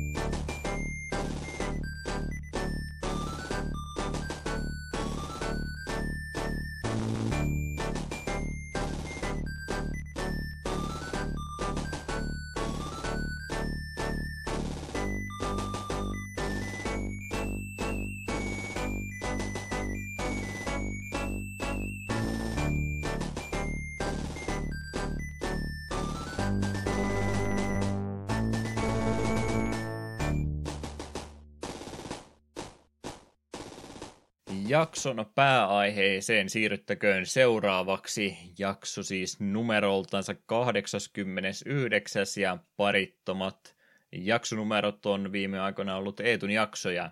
Shining Force oli tosiaan tällä kertaa valikoitunut. Mitenkä perustelet päätöstäsi? Joo, tämähän oli itse asiassa ensimmäinen peli, minkä me kirjasin tähän aika alkuvaiheena, kun tätä podcastia nauhoittamaan, niin me rupesin tekemään ihan listaa, että hei, näistä pelejä, näitä pelejä voisi ehdotella, niin Shining Force oli ensimmäinen nimi, minkä listaan kirjoitin, ja eihän siinä mennyt 89 jaksoa, niin sen vihdoinkin ehdotin. Mulla on vähän historiaa tämän pelisarjan kanssa. Hetkinen vuosi on ollut jotain 2009, 2010, jotain sitä luokkaa kuitenkin, niin silloin olin jossain määrin aktiivinen tai aktivoidun tällaisella foorumilla kuin Nesretku. Sinne, siellä oli tällainen keskustelu, että suosikkipelit, niin minä sinne olin listannut joitakin suosikkeja. Siellä oli Chrono Trigger ja Final Fantasy 7 ja niin poispäin. Niin sitten samana päivänä tai sitä seuraavana päivänä, niin minulle oli tullut yksi yksityisviesti henkilöltä, henkilöltä nimeltä XP, ja kyseinen viesti oli, että hei, et sulla on selvästi hyvä pelimaku, niin ootko tuota Shining Force-pelisarjaa koskaan kokeillut? Siinä sitten muutamat viestit läheteltiin ees takaisin ja kutsui, että hei, tuppas tuonne Nesretkun Irki-kanavalle kanssa, niin keskustelu sujui vähän luontevammin, niin sinne menin ja sitten kyseinen herra mulle vielä suositteli, että tuo Shining Force 1 on kyllä vähän kömpelö, että kannattaa se kakkonen pelata ensin. No, minä aloitin kakkosen pelaamaan ja siinä lähes päivittää aina raportteja, että tälleen on peli edennyt ja onhan se aika mainio teos ja läpi asti sen hakkailin. En koskaan tuohon ykköseen eksynyt, mutta sitä kautta kuitenkin alkoi minun tuo Nesret kuin Irk-puolen aktiivisuus ja sitä kautta myös ystävystyin monen hienon ihmisen kanssa, joita edelleen toivon joka kesä tapaavani. Tällä kesänä meni vähän pieleen, kun lomat sattui eri kohdalle kuin mihin miitti suunniteltiin ja siihen vielä päälle tuo korona, että se, vaikka miitti olisin päässytkin, niin se olisi peruuntunut. Niin nyt kävi näin, mutta tällä pelisarjalla on siis mulle hyvin tärkeä paikka, vaikka vain kakkosta olen pelannut. Ja onhan tuo ykkönen monta kertaa ollut mielessä. Ja olen ainakin Axpen striimejä aikoina tästä ykkösestä myös katsellut. Ja kakkosesta myös. Hienoja, hienoja, hienoja pelejä, niin musta oli hienoa vihdoinkin saada itselle tekosyy, että nyt, nyt minä tämän ykkösen pelaan. Muistan kyllä itsekin Axpen striimejä aina välillä kattoneen ja olin vielä niin nuoria kokematon striimien seuraaja, että mä, mulla oli erittäin vaikea backseating-tauti siihen aikaan vielä, että siitä olen onneksi jo vanhoilla päivillä parantunut, mutta toivottavasti tämä backseattaminen on, on annettu anteeksi sitten myöhemmin. Ei ole varmaan XP enää, XP striimannut enää pikkasen aikaa. Ei, ei ole kyllä tainnut, että Facebookin puolella silloin tällöin viestejä vaihdella, mutta ei juuri muuta. Jos tätä kuuntelet, niin terveisiä. Ehkä vielä joskus tavataan. Mm. Joo, kolme ja puoli vuotta ollaan tätä podcastia tehnyt, sä et ole Retkuun vieläkään suostutellut tulemaan tänne, että mitä susta on oikein hyötyä tämän podcastin tekemisen kannalta loppupeleissä ollutkaan? No ei oikeastaan mitään, se minä myönnän suoraan. Hmm. Ja siitä jatkokysymys oli, että onko sun CVssä, LinkedIn-profiilissa sekä Tinder-profiilissa lukenut, että entinen Nes Retkun foorumien moderaattori? Ei kyllä ole, mutta täytyy kyllä myöntää, että se on, se on kyllä aika kova. Jos me ikinä joku työpaikka enää vaihtamaan, niin pitää muistaa cv lisätä ja pyytää retkulta suositukset. Mm, sillä on varmasti paljonkin painoarvo. on, on. Joo, se on hieno titteli, ole ylpeä siitä. Olen, olen. Tota noin, Shining Force itselle vieras sarja, Mega Drivea jonkin verran pelannut, mutta en tämmöisiä ää, roolipelipuolelta niin Final Fantasy 7 ja Pokemon Redistä ja Bluesta vasta alkoi niiden pelaaminen omakohtaisesti, niin ei, ei oikein tätä tämän tyyppistä peliä tullut aikaisemmin pelattu ja muutenkin Signing Force on mennyt itseltä niinkin pahasti ohi, että kun mä tuon Mega Drive Classicin mini, millä köyhän nimellä se nyt menee. Ehkä pistin telkkarin kiinni ja ajattelin, että ruvetaanpa nyt sitä jaksoa, että käymään läpi, niin mä vasta siinä pelin käynnistämisen kohdalla huomasin, että Eetu, tämähän on taktiikkapeli. Mä luulin, että tämä on ihan perusvuoropohjainen JRP. että olin hyvin perillä, että mistä on, minkälaista pelistä on sitten kyse. Joo, tota noin. Kehittäjä tälle pelille haluatte tietystikin taustatietoa jälleen kerran. Sonic Software Planning, pelkkä Sonic lukee tuossa pelin käynnistäessä tunnetaan nykyisemminkin paremmin tällä Camelot-nimellä, niin, niin mehän ollaan tämän myötä sitten Oikeastaan Camelotista pikkasen sivuttu, tai jonkin verran myöskin puhuttu aikaisemmin. Golden Sun meillä oli jakso aiheena jossain ekan vuoden aikana, 19.20. joku täm, tällä akselilla oli jakso, kun me Golden Sunista puhuttiin. Niin, niin se on aina semmoinen iloinen asia, kun mä huomaan, että hei, tämä onkin semmoinen kehittäjä, josta me ollaan puhuttu aikaisemmin. Tämä selvästikin leikkaa kovastikin muistiinpanojen viemään aikaa, kun mä käyn vaan kopipasteemassa, mitä mä oon silloin viime kerralla kirjoittanut. Me, me näköjään siihen aikaan oltu vielä kirjoitettu kehittäjästä niin tarpeeksi, niin ei siellä ollutkaan mitään. Niin mä joudun nyt sitten ihan oikeasti lukemaan alusta asti uudestaan, että minkälaista studiosta nyt olikaan kyse. Miksi minä olen, miksi entinen minä on tehnyt tulevalle minulle tämmöisen tempun. Ei tämä ole reilu. Ai, ai, ai. Miten minä voin kohdella itseäni näin, se on se kysymys. Mutta mut, kun ei nyt silloin tullut sitten puhuttua niin tarkkaan, että mikä tämän Sonic Software Planningin kautta Camelotin taustatarina on, niin kerrotaanpas nopsaan se nyt läpi. Tehän tykkäätte näistä pienestä historia-aikamatkustuksista niin kovasti kumminkin, että olette varmasti aina tätä innolla odottamassa, kun mä pääsen tässä monologiani pitämään. Eli kyseessähän on siis japanilainen studio, joka on perustettu tuolla vuonna 1990, eli aika sopivasti justiin tässä Mega Driven julkaisuyhteydessä, vähän sen jälkeen, 89 taisi Mega Drive Japanissa tulla, mutta aika pian kumminkin, kun tämä konsolisukupolvi oli siellä aikanaan alkanut. Eli se on aikanaan toiminut Segan alaisena studiona, ja se tunnettiinkin aluksi nimellä Sega CD4, eli Consumer Development Studio 4. Ja tämän studion perustajana tämä oli tämä Hiroyuki Takahashi. Hän oli ollut aikaisemmin Enixillä töissä sekä ollut sitten avustamassa Climax Studion perustamista, joka on myöskin tässä Signing Forcessa ollut toisena kehittävänä studiona. Mutta mut se, että minkä takia sitten tämmöiseen studion muotoon päädyttiin, niin se tuli oikeastaan tuota Seikan aloitteesta. He halusivat sitten lähteä rahoittamaan uuden studion perustamista, ja sen myötä saatiin sitten tämän nelos divisiona tätä liikkeelle, joka sitten aika nopeasti muutettiin tähän Sonic-nimeen. Ei ole tämä studion nimestään huolimatta Sonic-peleihin osallistunut ollenkaan, mutta nimi oli kumminkin sieltä siniseltä siiltä käyty lainaamassa. Ja tämä tässä muodossansa tämä studio toimi tuolla Sega rahoittamana aina 95 vuoteen asti, jonka aikana se taisi pelkästään näiden Shining-pelien parissa työskennellä, että ei, ei siltä polulta riistänyt minnekään muualle, vaan yhden pelisarjan parissa sitten työskenteli nämä viisi vuotta tässä putkeen. Sen jälkeen studio erkaantui Segasta ainakin käytännön tasolla, mutta ei oikeastaan muodollisesti. He rupesivat julkaisemaan pelejä muillekin alustoille, mutta sopimus oli jonkinlainen suullinen ainakin vielä, että he jatkaa sitten näitä Signing Force-pelien tekemistä edelleenkin Segan alustoille, ja lupasi siinä samalla olla julkaisematta mitään vastaavanlaisia pelejä sitten toisille konsoleille, ettei ruvennut kilpailemaan tämän oman tunnetun brändinsä kanssa millään toisella sarjalla. Mitä sitten tota, tota, muuta tässä välissä oli ehtinyt tapahtumaan. Hiroyuki Takahashin veli oli tuossa 94 vuonna perustanut myöskin omaa yrityksensä, joka oli sitten tämä Camelot, josta ää, jolla nimellä tämä studio tultiin sitten myöhemmin tuntemaan. Näitten kahden studion tiet tietysti veljessuhteen takia kohtasi jo aika varhain, ja he työskenteli monen pelin parissa sitten yhdessä, että molemmat studiot oli työstämässä samoja projekteja, ja lopulta sitten 98 vuonna nämä kaksi studiota ihan virallisesti yhdistävät voimansa, ja siitä eteenpäin virallisestikin tulivat kulkemaan tällä Camelot Software Planning nimellä. Segan kanssa se ero tapahtui myöskin siellä samana vuonna, eli 1998. Sinä vuonna Sega oli pikkasen hankalassa paikassa, ei sillä, että heillä nyt rupesi paremminkaan menemään myöhemmin, mutta vaikeassa paikassa oltiin jo vuonna 1998. Saturni ei ollut semmoinen menestys, mitä he olivat toivoneet, ja he sitten päättivät, että ei panosteta sen Saturnin kanssa nyt se enempää enää, vaan yritetään saada tuo Dreamcast mahdollisimman nopeasti kuluttajien käsiin. No se oli ehkä Segan kannalta fiksu teko, kysymysmerkki.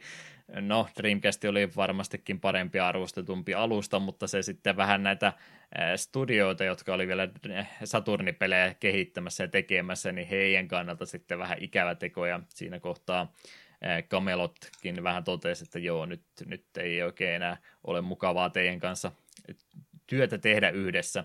Heillä oli tämä Signing Force 3 tässä kohtaa vielä ö, omalla tapaa työallansa. Tuota Shining Force kolmusta nimittäin julkaistiin kolmena eri episodina. Kaksi niistä oli jo ehitty ö, julkaisemaan ja kolmannen kohdalla sitten, kun jo puhuttiin, että jo Saturni on aika lailla kuollut konsoli jo, ja heillä on sitten vielä yksi näinkin tärkeä peli siellä julkaisematta, eli se viimeinen osa tätä Shining Force kolmosta, niin he sitten totesi, että joo, okei, me saatiin tämä nyt sitten ihan viime hetkellä vielä ulos hoidettua alta pois, mutta nyt meni vähän, jäi vähän paha maku suuhun tästä Seikan toiminnasta, niin he totesivat, että se jääköön sitten heidän puolestaan viimeiseksi peliksi Seikan kanssa ja jäi myöskin viimeiseksi Shining Force-peliksi, mitä he olivat sitten itse tekemässä siitä eteenpäin.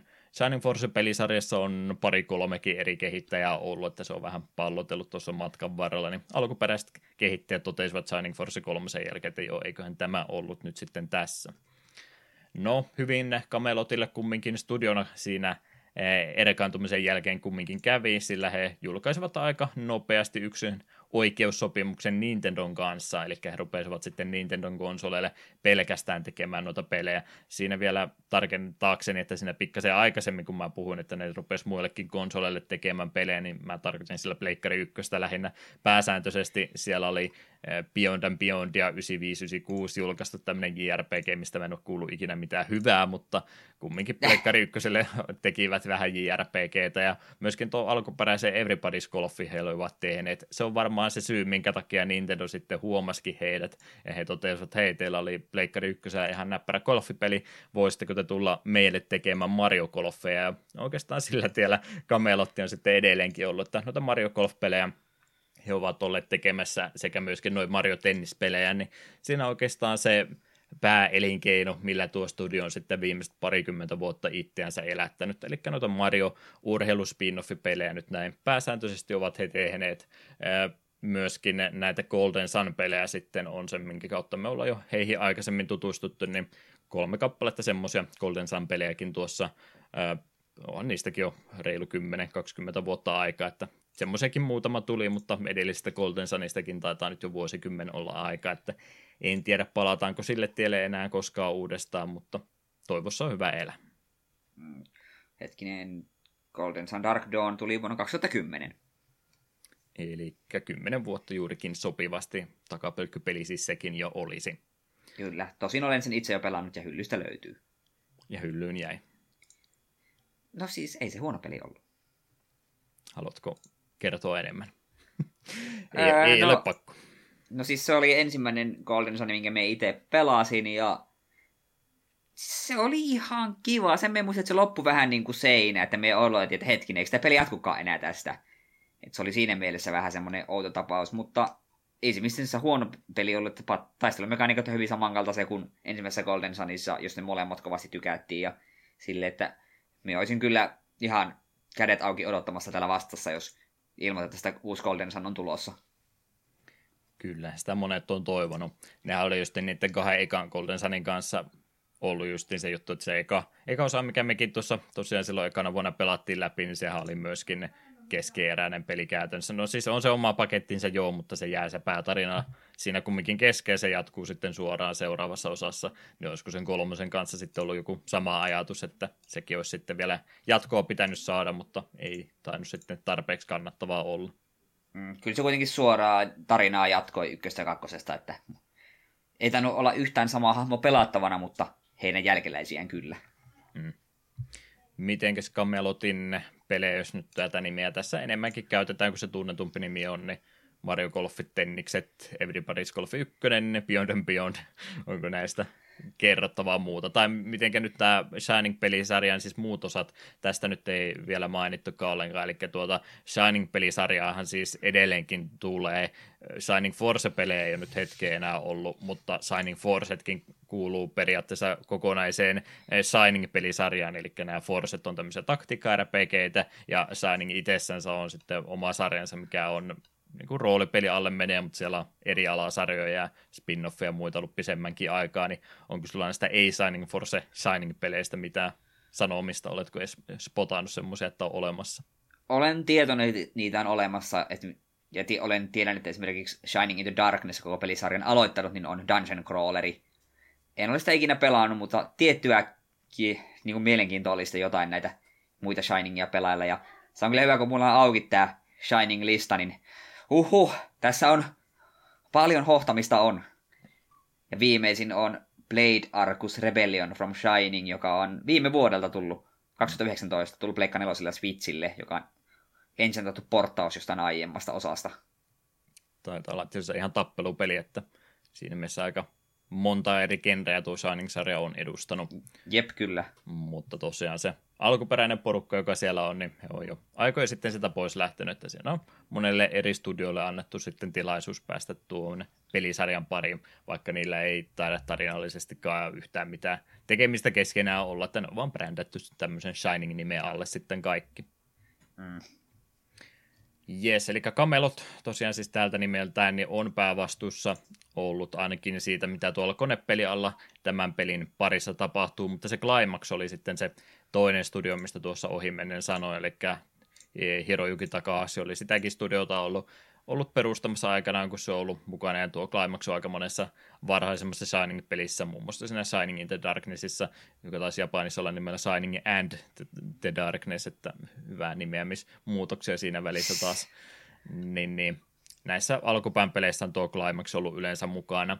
Mitä mä ymmärsin tästä tota, tota Camelotin alkuaikojen tekemisestä, miten he töitä toteuttavat, niin he ymmärtääkseni oli enemmänkin sitä koodauspuolta ja pelisuunnittelua, mitä he hoisivat, ja Climaxille on sitten jätetty tämä vähän pinnallisempi puoli, eli tuo pelin grafiikat ja äänipuoli, niin he ovat ymmärtääkseni tehneet sen osan tästä pelistä, ja Camelot on tosiaan sitten tämän koodaamisen muun puolen hoitanut, että tiedän mikä siinä sitten se työmäärä, kumpi on tehnyt enemmän, siitä en lähde sanomaan, mutta täällä tämmöinen työjako tässä on ymmärtääkseni tämän pelin parissa ollut. Mm. Mutta semmoinen pieni historiikki, että miten tuo kamelotti on tässä 30 vuoden aikana kehittynyt. Muuta pelistä, mitä mulla sanottava oli, niin Seika tosiaan ihan itse tässä oli julkaisena, koska Seika rahoittama studio, niin toki he nyt sitten ovat käytännössä oman pelinsä sitä myötä myöskin julkaisseet. Ja Japanin suunnalla se julkaisupäivä oli silloin 92 vuoden puolella jo maaliskuussa 22. päivä, ja muualle maailmaan se sitten ainakin tuonne Yhdysvaltoihin sekä Kanadan puolelle eksyy jossain 93 vuoden aikana, mutta siitä ei olekaan enää tarkkaa päivämäärää jäänyt muista, että missä kohtaa tarkalleen se peli on sitten julkaistu. Mutta ei ymmärtäkseni ole palversiota tästä pelistä sitten ollenkaan, että ensimmäinen Shining Force on eurooppalaiselta pelaajilta jäänyt kokematta, jos ei sitä ole saanut sitten importattua jostakin. Ja tosiaan tuo Sega Mega Drive oli tässä nyt tai Genesis tässä tapauksessa alustana, kuten se tuolla Yhdysvalloissa tultiin tuntemaan, ja genrenä sitten taktiikka RPG olisi meillä tällä kertaa, ja sehän on ensimmäinen kerta, kun meillä taktiikka RPGtä on. Niin on, ja mielestäni tämä on varsin sopiva meidän ensikosketukseksemme. Hmm. Mites toi taktiikka RPG näin ylipäätänsä genrenä sulle muutenkin? Tämä on mulle äärimmäisen vieras, että mä en oikeastaan Advance Wars on ainoa taktiikka RPG, mitä mä oon historian aikana pelannut, että kasvatin juurikin kaksinkertaiseksi tuo genre edustajat, mitä mä oon ikinä pelannut. Voiko sitä laskea RPG, koska siinä ei kuitenkaan hahmot saa leveliä no, tai mitään? Mm, no pelimekaniikalta on nyt aika lähellä kumminkin. No joo, mutta mut sitten joo, itelle peli, tai tuo genre on varsin tuttu, että Disgaeat, Fire Emblemit ja niin poispäin, että tykkään, tykkään genrestä kovastikin tietoa jonkin verran siis löytyy entuudestaan. Jep. No. Ja itse asiassa nyt kun mietin, niin Shining Force 2 taisi olla ensimmäisiä, mitä itse pelasin, koska mielestäni Disgaea 1 pelasi vasta sen jälkeen. Voi olla, että muistan väärin. Jonkin verran kumminkin löytyy tietämystä. Joo. No, mitenkäs löytyy tietämystä Shining Forcen loresta ja tarinasta? Onko tässä kuinka mielenkiintoinen tarinallinen idea taustalla. Joo, no, tämähän on to, tällainen todella villi tälleen ja kliseitä rikkova tarina. Paha Dark Soul on ottanut Runefaustin joukot hallintaansa ja yrittää herättää henkin Dark Dragonin. Vastarintaan astuu Shining Force-nimeä kantava joukko, jota johtamaan laitetaan nuori soturi Max. Nauttikaa siitä. Jos hahmon nimi on Dark Soul tai Dark Dragon, niin voiko ne olla pahiksi? Voiko tästä näin yleistää samaan tien. No kyllä se vähän tuntuu, että se on vähän semmoinen leimaaminen. Että kun sitä nimeä kantaa, niin vaikka se miten haluaisit olla hyvissä, niin kyllä se on jossain kohtaa se on pakko vaan vetää se pahiksin kaapu niskaas ja ruveta vallottamaan maailmaa. Hmm. Joo, ei voi väittää ainakaan, että mitenkään äärimmäisen monisyinen ja erikoinen tämä tarinapuoli tässä pelissä olisi, että kun on nyt semmoinen perus fantasia e, taustaidea tuohon taustalle vaan heitetty ja se on oikeastaan siinä, että en voi väittää, että tämä mikään tarinan kerronnallinen klassikko olisi tämä Shining Force. Jep, ja kun pelin ensin, tai alkaa vielä siellä, että päähahmon kylään kautta kaupunkiin hyökätään, niin Kaikki peruselementit löytyy siis, eikä Kyllä. yhtään enempää. No, mutta se antaa meille vaan hyvän tekoisuuden vetää porukkaa turpaa. Mm. Ja tosiaan se tarina eteneminen tässä nyt oikeastaan siinä pää, pääroolissa, että ollaan tämmöistä kontekstia kumminkin tälle konfliktille haluttu antaa, ja se on sitten siinä, että kyllä se pääpaino sitten ihan näissä taisteluissa ja hahmojen levuttamisessa ja tämmöisessä on, että ei se tarinapuoli tässä nyt kovinkaan paljon itsensä huomiota. Se enempää vedä muuta kuin se juuri minimi, mitä peliltä voisi odottaa. Mm. No, eiköhän se ole se pelimekaniikan kautta huomattavasti helpompi tätä peliä selittää ja kuvailla, että minkälaisesta ää, tapauksesta nyt olisi kyse. Ää, ennen kuin sitäkään se enempää sanon, niin 92 vuonna ja taktiikka RPG, niin tässä kohtaahan vastaavanlaisia pelejä ei tainnut vielä kovinkaan montaa olla. Ei taida olla ensimmäinen genrensä edustaja, mutta ensimmäisiä kumminkin. Joo, ei ole ollut vielä tuolloin hyvin kovinkaan paljon tarjontaa taisi olla se Final Fantasy Tactics sitten se pankin räjäyttäjä, jonka jälkeen tuostakin kyseisestä alan genrestä huomattavasti suositumpi tuli. Oli se Tactics Ogrea ja tämmöistä vastaavanlaista, että ei nyt pelkästään voi Final Fantasyn ansioksi sitä laittaa, mutta muutama vuotta vielä sai odottaa ennen kuin tästä genrestä saatiin huomattavasti eh, suuremmalle yleisölle suunnattu tämmöinen genre, että, että ollaan täällä, täällä alku pään edustajissa vielä sitten, mikä jonkin verran ainakin minulta kritiikkiä tässä tulee kohta varmaankin herättämään. Yes. Mutta taistelumekaniikkaa, miten Shining Forcea nyt siis käytännössä pelataan, siirrytään suoraan sinne mielenkiintoisemmalle puolelle, eli sinne taisteluiden puolelle, mitä tästä pelistä varsin paljon löytyy. Eli ihan ruudukkopohjaista pelaamistahan me täällä kartalla harrastetaan, missä näitä konflikteja sitten on kuvattu hahmospraittien kanssa.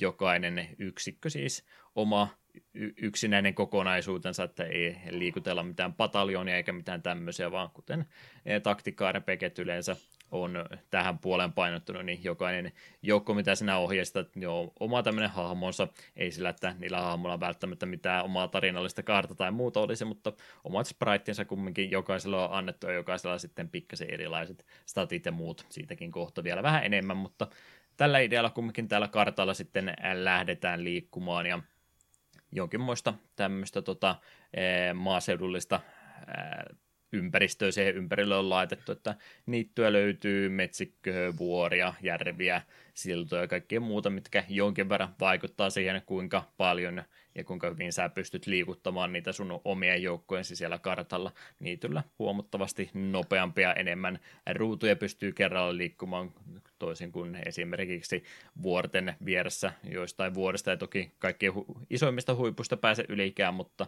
verrattuna siihen, että niityllä pääsee vaikkapa 6-10 ruutua kerralla liikkuu ja sitten yrität siellä vuoren juorto mennä, niin päästä ehkä yhden tai kaksi ruutua kerralla eteenpäin, niin vaikuttaa kovastikin siihen strategiseen lähestymiseen, että miten sä pääset näitä sun omia joukkoja sitä sitten liikuttamaan, ja vastustaja siinä sitten tekee sitä samaa äh, pelisuunnitelmaa samanaikaisesti, että ei ole pelkästään se, että sä liikutat omat, omat yhdellä kertaa ja vastustaja sitten omat sen jälkeen, vaan ihan soljuvasti sekaisin näitä vuoroja menee siinä koko ajan, että tilanne elää sitten aika jatkuvasti.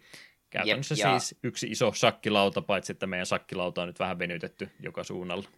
Jep, ja sen halusin vielä tuosta maastosta mainita, että maasto vaikut... Eli sen, sijaan, sen lisäksi, että se vaikuttaa tuohon liikkuvuuteen, niin myös jokaisella eri terrain-tyypillä on oma tämä prosenttiarvonsa, mikä niin kuin kuvastaa sitä, että niin kuin defense-bonusta. Että totta kai vaikka vuoristossa on vaikeampi kävellä, niin sieltä sai olikaan se 30 prosentin defense-bonuksen kuitenkin. Hmm. Et siinä on tie- strategista etua kuitenkin käyttää myös sitä hankalampaa maastoa. Ja sitten myös tietyt yksiköt liikkuvat eri maastoissa eri tavalla. Lentäviä yksiköitä ei paljon kiinnosta, minkälaista maataa alla, ja sitten tietyt yksiköt pystyvät metsissä juoksemaan paljon nopeammin. Hmm. että toki ei kannata niiden hankalempi kulkuisten reittien kautta välttämättä edetä, ellei se sitten huomattavasti nopeampi reitti ole, mutta niin kannattaa kumminkin haamut parkkerata, jos suinkin vaan mahdollista, niin pientä taktista etua siitä saa. En väitä, että tämä peli oikeastaan se ympärillä kovinkaan paljon sitten painottuisi, että pystyksään niitä semmoiseen paikkoihin jättämään, että aika hyvin ne kumminkin pystyy puolustautumaan ihan tuolla avoimessakin maastossa. Se on kyllä totta, ja mitä vähän tutkijajournalismia tein, tein testailin, niin ei se defense bonus vaikka metsästä esimerkiksi ihan hirvittävästi vaikuta. Hmm. Se on pieni etu, se on pienikin etu. Niin, pieniä bonuksia, mutta ei välttämättä sen ympärille tuota kannata rakentaa. Lähinnä se just, että miten sitten liikut objektiivia kohti, niin siihen se nyt enemmän vaikuttaa, niin täytyy vähän silmäillä sitä karttaa aluksi ennen kuin lähdetään liikkumaan, että mitäs, mitäs kautta me nyt sitten lähestytään ja kierretään tuosta sitten läpi, niin sen verran täytyy etukäteissuunnittelua siinä kumminkin sitten harrastaa. Mm. Ja tosiaan ne korkeat vuoret ja vesistöt tässä sitten estää sen liikkumisen kokonaan, että ei ole valitettavasti, kukaan ei osaa uida tässä pelissä, mikä on vähän omituista, ja vuore, vuorehuiput on myöskin sitten semmoisia kohteita, että niistä ei pääse jalkasoturit läpi ollenkaan, mutta lentävät hahmot niin pystyy nämä kaksi estettä sitten tarvittaessa kiertämään, niin heillä semmoinen oma etunsa tällä puolella kyllä on. Mm. Elikkäs, minkälainen on Shining Force-ryhmittymä? Sehän on semmoinen eliittisoturi-joukkue, koostuu maksimissaan aina 12 aktiivisesta taistelijasta, joista tosiaan jokaista aina liikutellaan sitten omalla vuorollansa. Ja vastustajalla saattaa sitten olla pikkasen vähän erilaisempiakin koko ajan, eli ei, ei noita samoja sääntöjä välttämättä kunnioita, mutta samalla perusidealla siellä myöskin heillä mennään.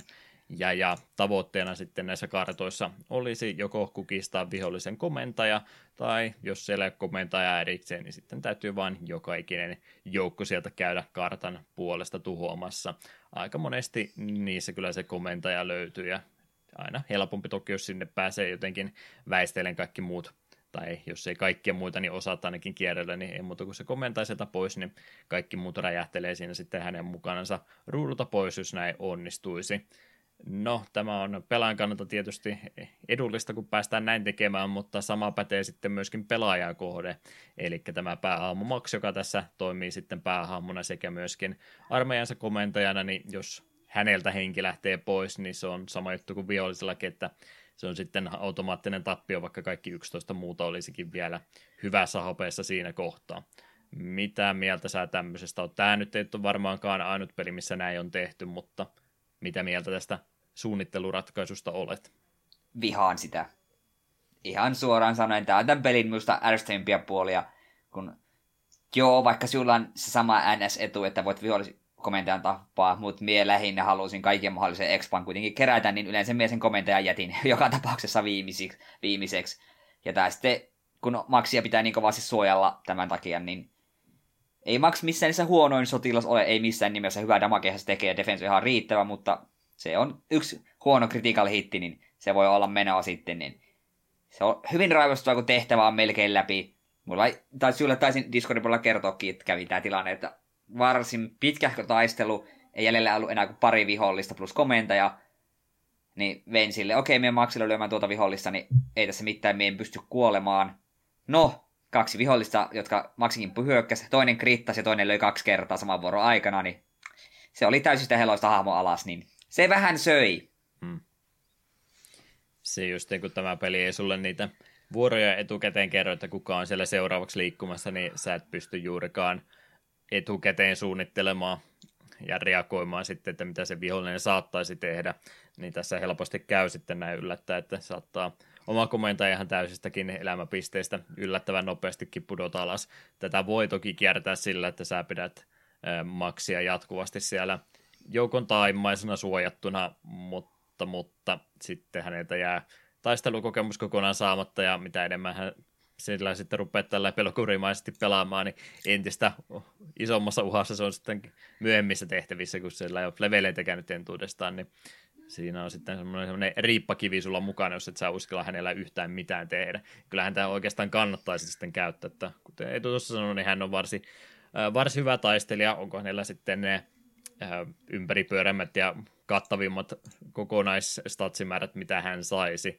mutta se on kieltämättä aina vähän riski sitten hänen käyttäminen, että peli alussa se ei nyt oikeastaan vielä missään tunnu, mutta mitä pisemmälle etenee, niin se saattaa yllättäväkin nopeasti tilanne mennä sitten siihen, että ei pystykään enää tilannetta pelastamaan millään tavalla, ja on se vähän ikävää sitten, kun kolme varttia samaa tehtävää tehnyt, ja yhtäkkiä sulla tuleekin vastustajalla kolme vuoroa yhtä aikaa, ja ne sattuu krittailemaan, ja kaikki sitten hakeutuukin vielä maksi aika hyvin, että miten tuo tekoälykin tuossa on tehty, niin ne kyllä aika usein, jos ne pystyy maksiin hyökkäämään, niin ne aika usein sen myös valitseekin kohteeksensa. Joo, voidaan tekoälystä puhua myöhemmin lisää, mutta se on vihollisen kohdalla vähän, vähän erikoista. Siinä tuntuu olevan sellainen on-off switch, että se välillä se toimii ja välillä se ei toimi yhtään. Mm. Ja se, mitä on piti vielä sanoa, niin tuosta just verrattuna moniin muihin, just vaikka Disgaea ja Fire Emblem tälleen, joissa sulla on aina, että no niin, nyt on minun vuoro, minä liikutan kaikkia minun yksiköitä, sitten on vihollisen vuoro, vihollinen liikuttaa kaikkia yksiköitä, niin se antoi, se antaa semmoisen paljon taktisemman olosuhteet, kun se pystyy, että okei, me liikutaan näitä yksiköitä ensin, ne ottaa vähän counter damakea, sitten me käyn hiilaamassa niitä, niin vuoro menee sujuvasti, kun Shining Forcessa helposti käy sillä tavalla, että sun hiileri saa just huonossa saamassa vuoro, että no, se sai vuoro just kun kaikki on täysissä täpinöissä ja se ei nyt voi tehdä oikein mitään, ja heti seuraavalla vuorolla joku viholliskästeri pistää puolet sun tiimistä hu- huonoa happea, ja sitten no, taas on kokonainen kierrosta mun hiileri saa vuoro, että voi vähän tehdä jotakin, niin se on vähän raivostuttavaa. Mm. Kyllä, kyllä. Tota, kaikkea tuostakin muutakin niin juttua itselle tuli mieleen, mutta säästetään niitä vähän myöhemmäksi, niin jatketaan vielä muistiinpanen mukaisesti, niin pysyn ainakin toistaiseksi vielä kärryllä, että mistä ollaan puhuttu ja mistä ei. Ää, niin, niin. Tuo Shining on tässä, eli tämä sun ryhmittymä, niin sehän kasvaa jatkuvasti pelin edetessä maksia lukuottamatta, sä voit niistä itselle sitten sen mieleisen kokoonpano tehdä, eli se 12 aktiivista taistelijaa maksu on aina yksi niistä sitten. Max nyt on vielä aika perus sankarisoturi tässä näin, mutta mitäs kaikkea muuttaa yksikkötyyppiä tässä muun muassa löytyisi? Joo, eli Max tosiaan perussolttu, sitten sieltä löytyy hyvin näitä tiettyjä klasseja, mitkä on hyvin ulkonäöllisesti tunnistettavia. On tämmöisiä centauri naitteja, jotka liikkuu kohtalaisen hyvin tiellä ja tasaisella maalla ja hyökkäilevät keihäitten ja joko heitettävien keihäiden tai lyöntikeihäiden avulla. Sitten esimerkiksi Luke edustaa kääpiöitä, ne on tankkeja, ne ottaa, kestää hittiä paljon ja lyö aika hyvin, mutta ovat varsin hitaita.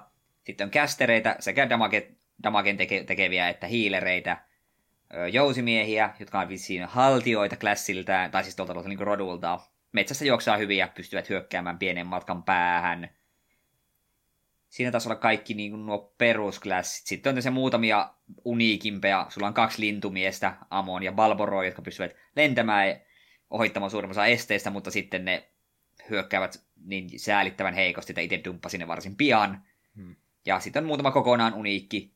Zylo-ihmissusi on ain, oma, ainutlaatuinen ja sitten on tämmöinen ihme armadillo-tyyppi isossa haarniskassa Guns, vai mikä sen nimi olikaan, joka on myös varsin uniikki tapaus siinä taisi pääsäännöllisesti tulla kaikki uniikit, ellei, ellei muuten joku jäänyt. Tai pääsäännöllisesti ylipäätään klassit. Niin. Näin hahmoluokilta jo siinä taisi melkein enemmän tulla, sanoiko sä jouskarimiehiäkin siinä alkupäässä jonkin verran. Joo, mutta... jo, jo haltijat Hans, Hans, ja Dia, Hans on ihan alussa ja Dianen saa kohtalaisen aikaisin ja sitten muutama muu tulee myöhemmin. Hmm. Että oikeastaan ne pääroolit jo siinä aika tarkkaan kävit läpi, että siellä on muutamia sitten vähän uniikimpia hahmoja, näitä perus hahmoluokkia yleensä on kaksi sitten ainakin vähintään näitä kentaureja, sentaureja, kummin näin suomalaisittain sanookaan, niin niitä taas vähän enemmän, että oliko niitä jopa neljäkin kappaletta tuossa, että niitä oli jostain kumman syystä pikkasen enemmän annettu. Se on muuten kentaurit ihan näppärä äh, tota, tota, hahmoluokka, kun normaalisti olisi ihminen ja hevonen, mutta nyt onkin vain yksi suu ruokittavaksi, niin huomattavasti kompaktimpi kokonaisuus, kun on mies ja hevonen samassa paketissa. Tykkään kovastikin tästä tehokkuudesta. Mm. Mutta mut perus näitä hahmoluokkia, niin yleensä on kaksi jokaista ja sitten on tosiaan niitä vähän uniikimpia, mitä ehkä siellä pelin loppupäässä sitten pikkasen enemmän tulee, mutta yleensä on kaksi aina jokaista ja parantaja siellä oli kanssa on myöskin tietysti sitten mukana myöskin muutama. Mutta mut, tällä tavalla oikeastaan on noista sitten sitä kokoonpanoa tehty. Minkälaista mitä asioita sä yleensä näissä hahmoissa eniten arvostit? Sen tosiaan sanon niistä, että vaikka ne samoja hahmolokkia on, niin mitä tässä nyt on ihan nämä perus Attack Defense, hit points, speed ja magical points taitaa olla kaikki statit, mitä tästä pelistä löytyy, niin niiden hahmolokkien sisälläkin niin niitä pieniä vaihteluita, että ne ei kaikki ole sitten keskenään samanlaisen. Ja näillä numeropuolellakin niistä vähän uniikempia hahmoja sitten pystytään tekemään. Mutta mitä asioita sä yleensä näissä joukoissa arvostit? Öö, ihan kokonaisuutena vai yksikköinä? Ihan kummin näin haluat kysymyksen tulkita. Öö, no siis kokonaisuutena me yritin mun tiimin pitää sille, että mulla olisi kaksi hiileriä ja kaksi noita, noita niin damagea tekeviä kästereitä. Sitten mielellään kaksi archeria ja sitten kaikki muu oli käytännössä kentaureja kautta kääpiöitä ja muita tällaisia, että mulla oli, se etu, mulla oli eturintama ja mulla oli takarintama, aika silleen niin kuin 50-50. Hmm. Ja tosiaan sitten lentureita olisin halunnut käyttää enemmän, mutta Amon ja Balbaroi on vaan niin säällittävän heikkoja, että en sitten tiedä, olisiko niitä pidemmälle, jos niitä olisi jaksanut treenata ja promouttata, niin olisiko niistä tullut hyviä, mutta tuntuu kyllä se, että se ei paljon auta, että se juoksee tai lentelee suurimmassa taistelukentän yli, jos se lyö niihin vihollisiin vasta ykköstä. Hmm.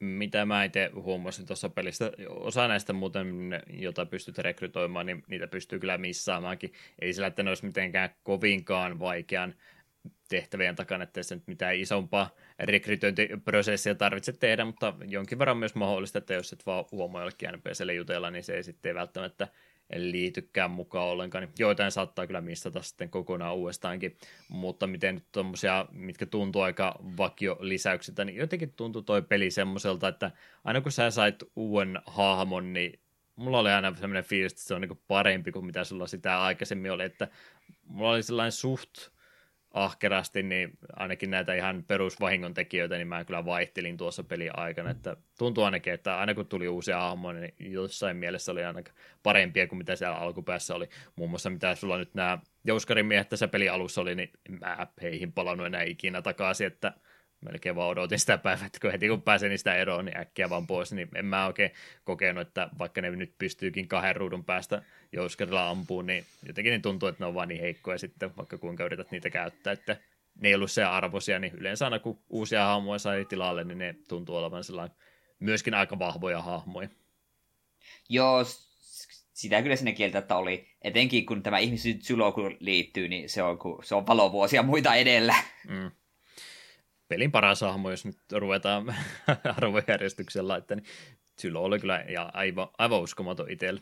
Ja sen takia just kun mä kysyin, että mitä asioita sä arvostat kaikkea niitä, niin itse melkein sanoisin, että sitä liikkumiskykyä, e, mitä pisemmälle peli etenee sitä hankalemmaksi maastot menee, niin sitä vaan enemmän arvostaa sitä, että silloin siellä juoksee kauata vauhtia eteenpäin.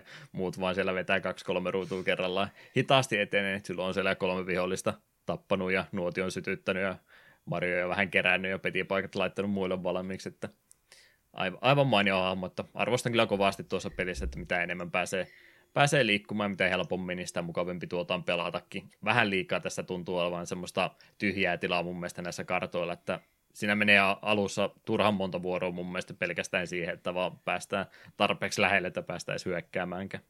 Joo, ja sitten se kyllä huomasi, että kun sanotaan vaikka ykkös, kakkos chapterin ajan, niin lukee tämä sun kääpiötankkis, niin oli varsin kova jäpä, mutta sitten kyllä siinä, siinä vaiheessa, kun nelos chapterin kohdille, missä itse lopettelin pelailun, niin tältä erää, niin ei lukee kovin usein päässyt lyömään, kun se oli vaan niin hidas.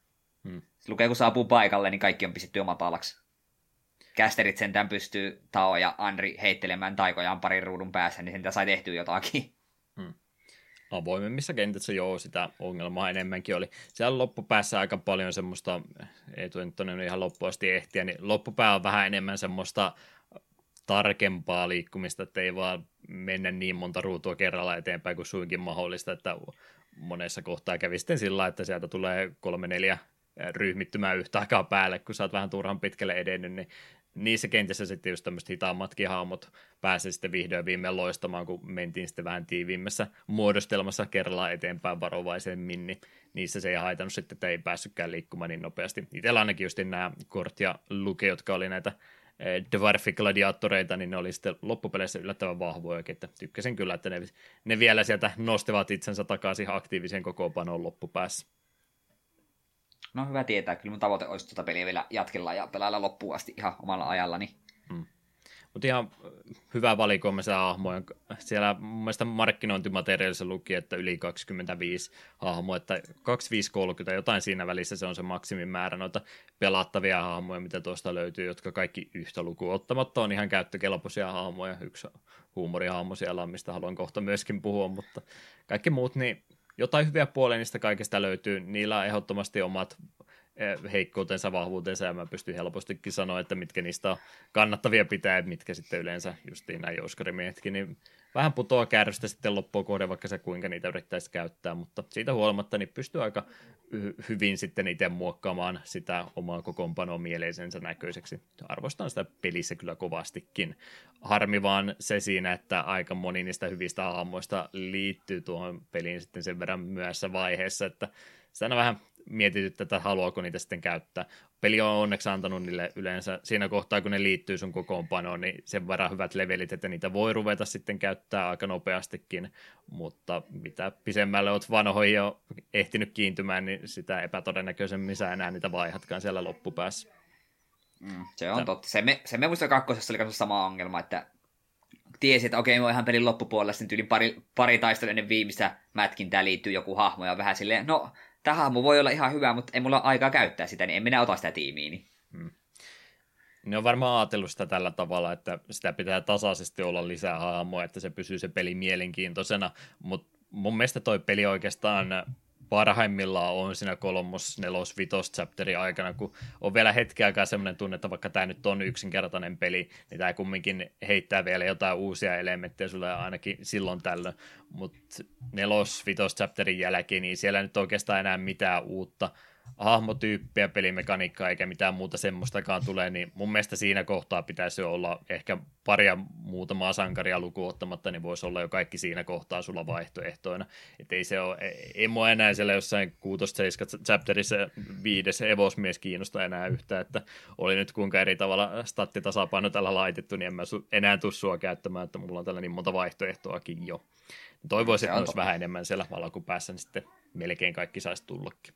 Mm, se on alkuun mukavaa, kun aina kun liittyy uusi hahmo, niin okei, se on suoraan tiimissä, mutta sitten kun se menee sen yli 12, niin sitten siinä pitää ruveta jo oikeasti vähän katselemaan, että hetki, ketä me haluan käyttää. Ja näinhän se mulla kaikissa tällaisissa peleissä, oli kyse Pokemon tai mikä tahansa, missä sulla on koko ajan kasvava tiimi, niin mahdollisimman aikaisemmin haluan saada sen minun tuon Kore-tiimin kasaan.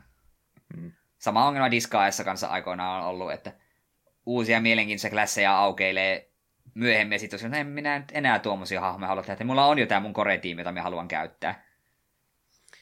Yksi tärkeä asia tuosta myöskin mieleen nousee, mutta mainitaan siitä ihan pienen hetken päästä.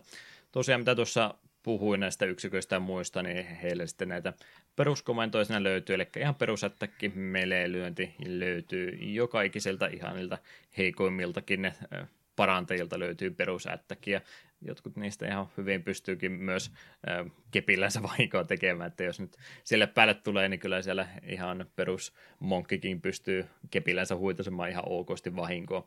Tietysti niitä mieluummin siellä suojattuna pitää. Mutta, mutta ihan perusattakin löytyy siis jokaiselta hahmolta. Magicia löytyy osalta, ei kyllä läheskään kaikilta, tai oikeastaan taikureilta niitä löytyy lähinnä ja sitten on paranteilla myös, mutta ja noilla perus tota, gladiattoreilta ja tämmöisiltä, niin heillä ei oikeastaan mitään taika, taikaa tästä pelistä löydy sitten ollenkaan, että muutamalle hahmolle oikeastaan tämä Magic on erikoisuutena, plus sitten Maxilla on tämä Egeres-niminen taika, millä pääsee sitten karkaamaan, siitäkin kyllä vielä tuossa kohta lisää, ja sitten ihan itemikin sieltä löytyy, että löytyy pelistä neljä slottia joka ikiseltä hahmolta, mitä pääsee sitten hyödyntämään. Jotain parannustaikoja, potioneja, että defense tämmöisiä potioneita pystyy heittelemään. Yksi asia myöskin itemisloteista täytyy ehdottomasti mainita, että varusteita sun ei tässä pelissä tarvitse ollenkaan päivittää. Ne tulee ihan samalla kuin hahmo leveleitä kerää, niin ne on ne statsit sitten oikeastaan siellä, mutta aseet pitää olla inventaariossa, se vie aina yhden noista lisää tota, mitä tulee ihan näin pelin käyttöliittymään muutenkin, niin se on vähän kankea oloinen tämä peli, ja mä en oikein tykkää tästä neljän, neljän tota, inventaarioslotin käyttämisestä muutenkaan, että se on vähän toi käyttöliittymäpuoli tässä niin turha huonosti toteutettu omasta mielestäni. Se itselle se oli tuttua, kun kakkosen aiemmin pelannut, että sehän on käytännössä ihan samalla tavalla toimii. Ja joo, se välillä mennessä aiheuttaa vähän turhautumista, kun piti esineitä pyöritellä. Mutta eniten minua tässä ärsytti se, en muista olisi kakkosessa eri tavalla, mutta kun siellä avaat arkun, mm. niin esineet menee aina maksille. Ja jos maksin neljä in- slottia on käytetty, niin sieltä voi nostaa sitä vaan, sitten sun pitää siirtää esin, joku esine, tai niin ensin mä inventaario, sitten siirtää joku esine maksilta jollekin toiselle, sitten avata vasta se arkku. Se oli raivostuttavaa. Minun mielestä kakkosessa meni sillä tavalla, että se esineet aina meni sille, arkku avata esine meni sille, kenellä olisi olemaan tyhjä slotti. Ei tarvinnut aina maksin inventaario tyhjennellä. Mm. Joo, jatkuvasti kyllä saa sieltä olla pois heittelmästä. Maksilla ei oikein auta kovinkaan paljon ylimääräistä sitten, mutta kun asetta pitää mukaan, että se on saman tien sitten täynnä. Kun ei tuo neljä slottia. Ei siis se määrä sinänsä haittaa yhtä, että ihan hyvä, että ei nyt voi pelkästään parannustaikoja liikaa heittää.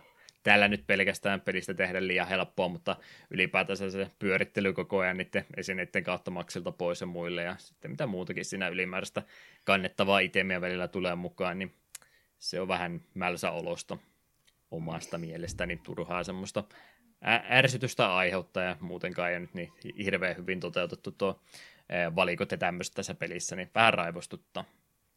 Aseet ja näiden päivitykseen, niin mikä on myöskin tota, tota, kuoleman synti RPGlle ikinä, niin tässä kun rupeat niitä aseita päivittämään, niin nämä on näitä, yksi näitä pelejä taas, jossa sä et niinku tiedä, onko se upgrade vai ei, kun sä näet uuden aseen.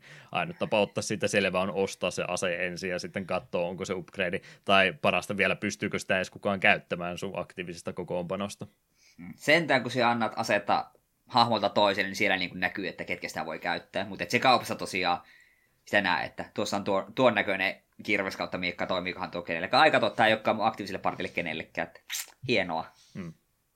Joo, muutenkin muutamia tämmöisiä tarinallisesti tärkeitä itse, mitä tulee, niin sä et niinku oikeasti tiedä, että pystyykö niillä tekemään mitään, sä et, sulla ei mitään tota, tota, selitysnappulalla, että mikä esine tekee mitäkin, sun täytyy vaan kokeilla, toimiiko ne ollenkaan vai ei. Ja sitten siellä on jotain sormuksia ja tämmöisiäkin tulee välillä droppeina, niin jotkut niistä on ekuippeja ja jotkut niistä on käyttöitemeitä ja mikään sulle niistä ei kerro, että kumpaa se on. Sun vaan täytyy kokeilla kaikkea ja tuhlata niitä sitten, että ei, ei oikein mitään saa niistä selvää, niin sen takia tuo varusteiden pyörittely niin tässä näin niin on, kyllä, on kyllä tuskasta, että mieluummin vaan yritin pärjätä ilman, jos suinkin mahdollista, että mitä vähemmän tarvii siellä käydä varusteita katsoa, niin sitä parempi itselleni. Jep, ja sitten siellä on just tiettyjä aseita. Esimerkiksi se heat axe on semmoinen, että sitä voi käyttää esineenä käyttääkseen tulitaikaa, mutta ei se peli sulle sitä kerro, ellei se kokeile. Hmm. Näinpä juurikin. No, tämmöisellä toiminnoilla joka ikinen joukko siellä pääsee liikkumaan. Tietysti siellä myös se stay on olemassa, jos et pysty mitään tekemään tai muuten vaan haluat passata vuorosi tekemättä mitään hyökkäysliikettä, niin se on toki myös mahdollista. Mutta tällä tavalla siirrytään sitten aina mahdollisimman lähelle sitä vihollista, yleensä yhden tai kahden ruudun etäisyyteen, ranget unitit yleensä siihen kahteen ainakin, niin ne pystyy pikkasen kauempaa, mutta perusmieka heiluttaa, että sitten täytyisi ihan viereseen ruutuun asti mennä, että päästään näihin toimintoja tekemään. Ja toimintatilaan siirtyessä sitten täältä maailmankartta ruudukkopohjaiselta, sprite-pohjaiselta tuota, ruudulta, niin siirrytään tämmöiseen vähän tarkem, tarkemmin, tarkempaan grafiikkaan, eli tämmöiseen kolmanteen, kolmannen persoonan kuvakulmaan selän takaa, katsotaan, että siellä on se sun oma yksikkö ja vihollinen siellä edessä, vähän niin kuin Pokemonissa, kolmannen generaation Pokemonissa sanoisinko, että niin päin, no ekassakin joo, vähän samalla tavalla kuin Pokemon taistelutkin menisi, niin siellä sitten näytetään, mitä siinä vuoro aikana tapahtuu, ja aina sitten yksi, yksi kerralla, että toki molemmat ei saa sitä vuoronsa, eli jos sulla on se oma vuoro, niin sinä lyöt ja vastustaja vaan vikise ja ottaa vahinkoa vasta, ja sitten jos menee toisinpäin, niin se tapahtuu vasta vihollisen vuorolla. Niin, niin tällä tavalla siirrytään sitten pikkasen vähän nätimpään tilaisuuteen. Voisinkin tässä kohtaa sulta suoraan kysyä, että mitä mieltä Pilinen graafisesta ulkoasusta olit? Minun mielestä tämä on Mega Driven peliksi varsin nätti. Etenkin just niin nämä taistelukohtaukset, niin ne on ihan hienon näköisiä ja hyökkäys- ja spellianimaatiot on varsin näyttäviä. Kyllä minä tykkäsin. Mitä näin, oikeastaan kolme osaan tuo peli sillä jakautuu, että on, on tota nämä taistelutilat, mitkä on kaikkein parhaalla grafiikalla tehty. Toki nyt siinä kovinkaan montaa freimiä animaatiota ole, mutta on vähän tarkempaa spritea sitten läheetäisyydeltä päästy tekemään omista jäsenistä sekä vihollisista myös. Sitten on sitä ihan maailmankartta grafiikkaa, aika pieniä spriteja ja sitten pykälän tarkempi on vielä, kun noissa kylissä liikutaan paikasta toiseen, niin oikeastaan näiden kolmen välissä menee. Mitä tulee näihin kyläspraitteihin näihin, niin ne on, jos nyt jälleen kerran Final Fantasy termejä käytetään, niin enemmän Final Fantasy 4 kuin Final Fantasy 6, mutta tarpeeksi nättiä kaikesta huolimatta on, on tuo grafiikka ja sitten ihan hieno taidon näytehän nämä taistelutilanteet, mitä tuossa on, niin arvostan niitä kyllä kovasti ensimmäiset viisi tuntia. Sen jälkeen mä rupesin jo vähän toivomaan, että voisiko näissä skipata ihan suosiolla, vaan mä, mä ymmärrän, mitä tässä tapahtuu. Oon tämä lyöntianimaatio nähnyt jo niin monta kertaa, ja joka kerta kun se zoomautuu sinne sisälle, niin vaan tuntuu, että tässä nyt menee vaan aikaa enemmän ja enemmän hukkaan, niin kyllä mä aika nopeasti rupesin etsimään jotain valikkoa, mistä mä saisin noin taisteluanimaatiot kokonaan pois, mutta eipä semmoista valitettavasti löytynyt. Hmm. Se piti vielä sanoa, että viholliset spritit just näissä taistelutilanteissa on ansaitsee minun mielestä erityistä kehoa, koska ne on Musta joka ikinen aika uhkaavan näköinen. Jo per, ihan ekossa taistelussa on näitä Dark Dwarf-nimisiä vihollissotilaita, niin jumalauta ne näyttää semmoisilta, että nämä ei ole mitään perustason vihollisia, nämä on jotain super, supertaistelijoita. Ei, ihan, ihan perus kauraahan ne vaan on. Mutta tykkäsin tosi paljon niistä spriteista. Melkoista kirvestäkin heiluttavat. Hmm. Suht perus fantasia hirviötä oli tuo peli täynnä alkupäästä. Se, se puolivälissä rupeaa vähän heittämään lisää tekniikkaa mukaan, että siellä rupeaa olemaan tota, luurankoja, millä on kirveitten lisäksi niin jotain lasertykkejä olkapälää. Sitten ihan loppupäässä rupeaa ihan skifi-hirviöitäkin tulemaan vasta, että se sitten loppupäässä niitäkin vähän sekoittaa sinne mukaan, mutta sitä suht perus fantasia monstereita, ja luurankoja ja tämmöistä siellä valtaosittain kyllä oli. Siihen suuntaan tuo heittäytyy. Mutta tosiaan siitä hyökkäysanimaatioista ja näistä, niin tämä on niin yksinkertainen peli kumminkin, niin, niin se ei sinänsä mua haittaisi ollenkaan. Justiin tuossa nyt puhunut jakso alkupuolella Suikoden ykkösestä. Suikoden ykkönenhän on kanssa aika, aika perus JRPG, siinäkään mitään semmoista, no siinä ne omat erikoituisensa, mitkä tulee ehkä taistelu ulkopuolta, kun siinä on niin paljon kerättäviä hahmoja. Siinä mielessä ehkä vertailukelpoinen tavalla tai toisella Shining Forcekin kanssa. Mutta mä tykkään tota, Suikodenistakin, vaikka se on yksinkertainen sen takia, että se menee niin nopeasti ja siinä on vaikka ihan freeville taistelumoodi, että sä pystyt oikein nopeasti zoomailemaan niistä eh, helpoista tappeluista läpi, niin tästä kun ei sitten semmoista oikein ole ollenkaan, pelkkä siirtyminen paikasta toiseen vie niin kovastikin aikaa, niin siihen se kompastuu tämä peli mun mielestä siihen hidastempoisuutensa enemmänkin kuin siihen, että se on liian yksinkertainen.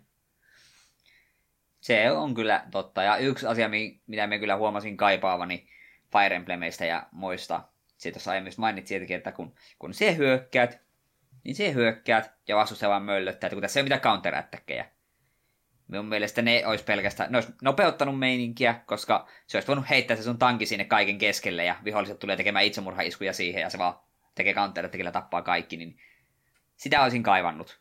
Se, oli, se on jos Disguise esimerkiksi hauskaa pistää joku high level monkki, joka pitää counter tekee hirveästi, niin pistää se vaan kaiken keskelle ja katsoo vaan, kun se vaan pistää kaiken matalaksi, eikä se ole saanut vielä vuoroa. Se on, mm. se on ihanaa.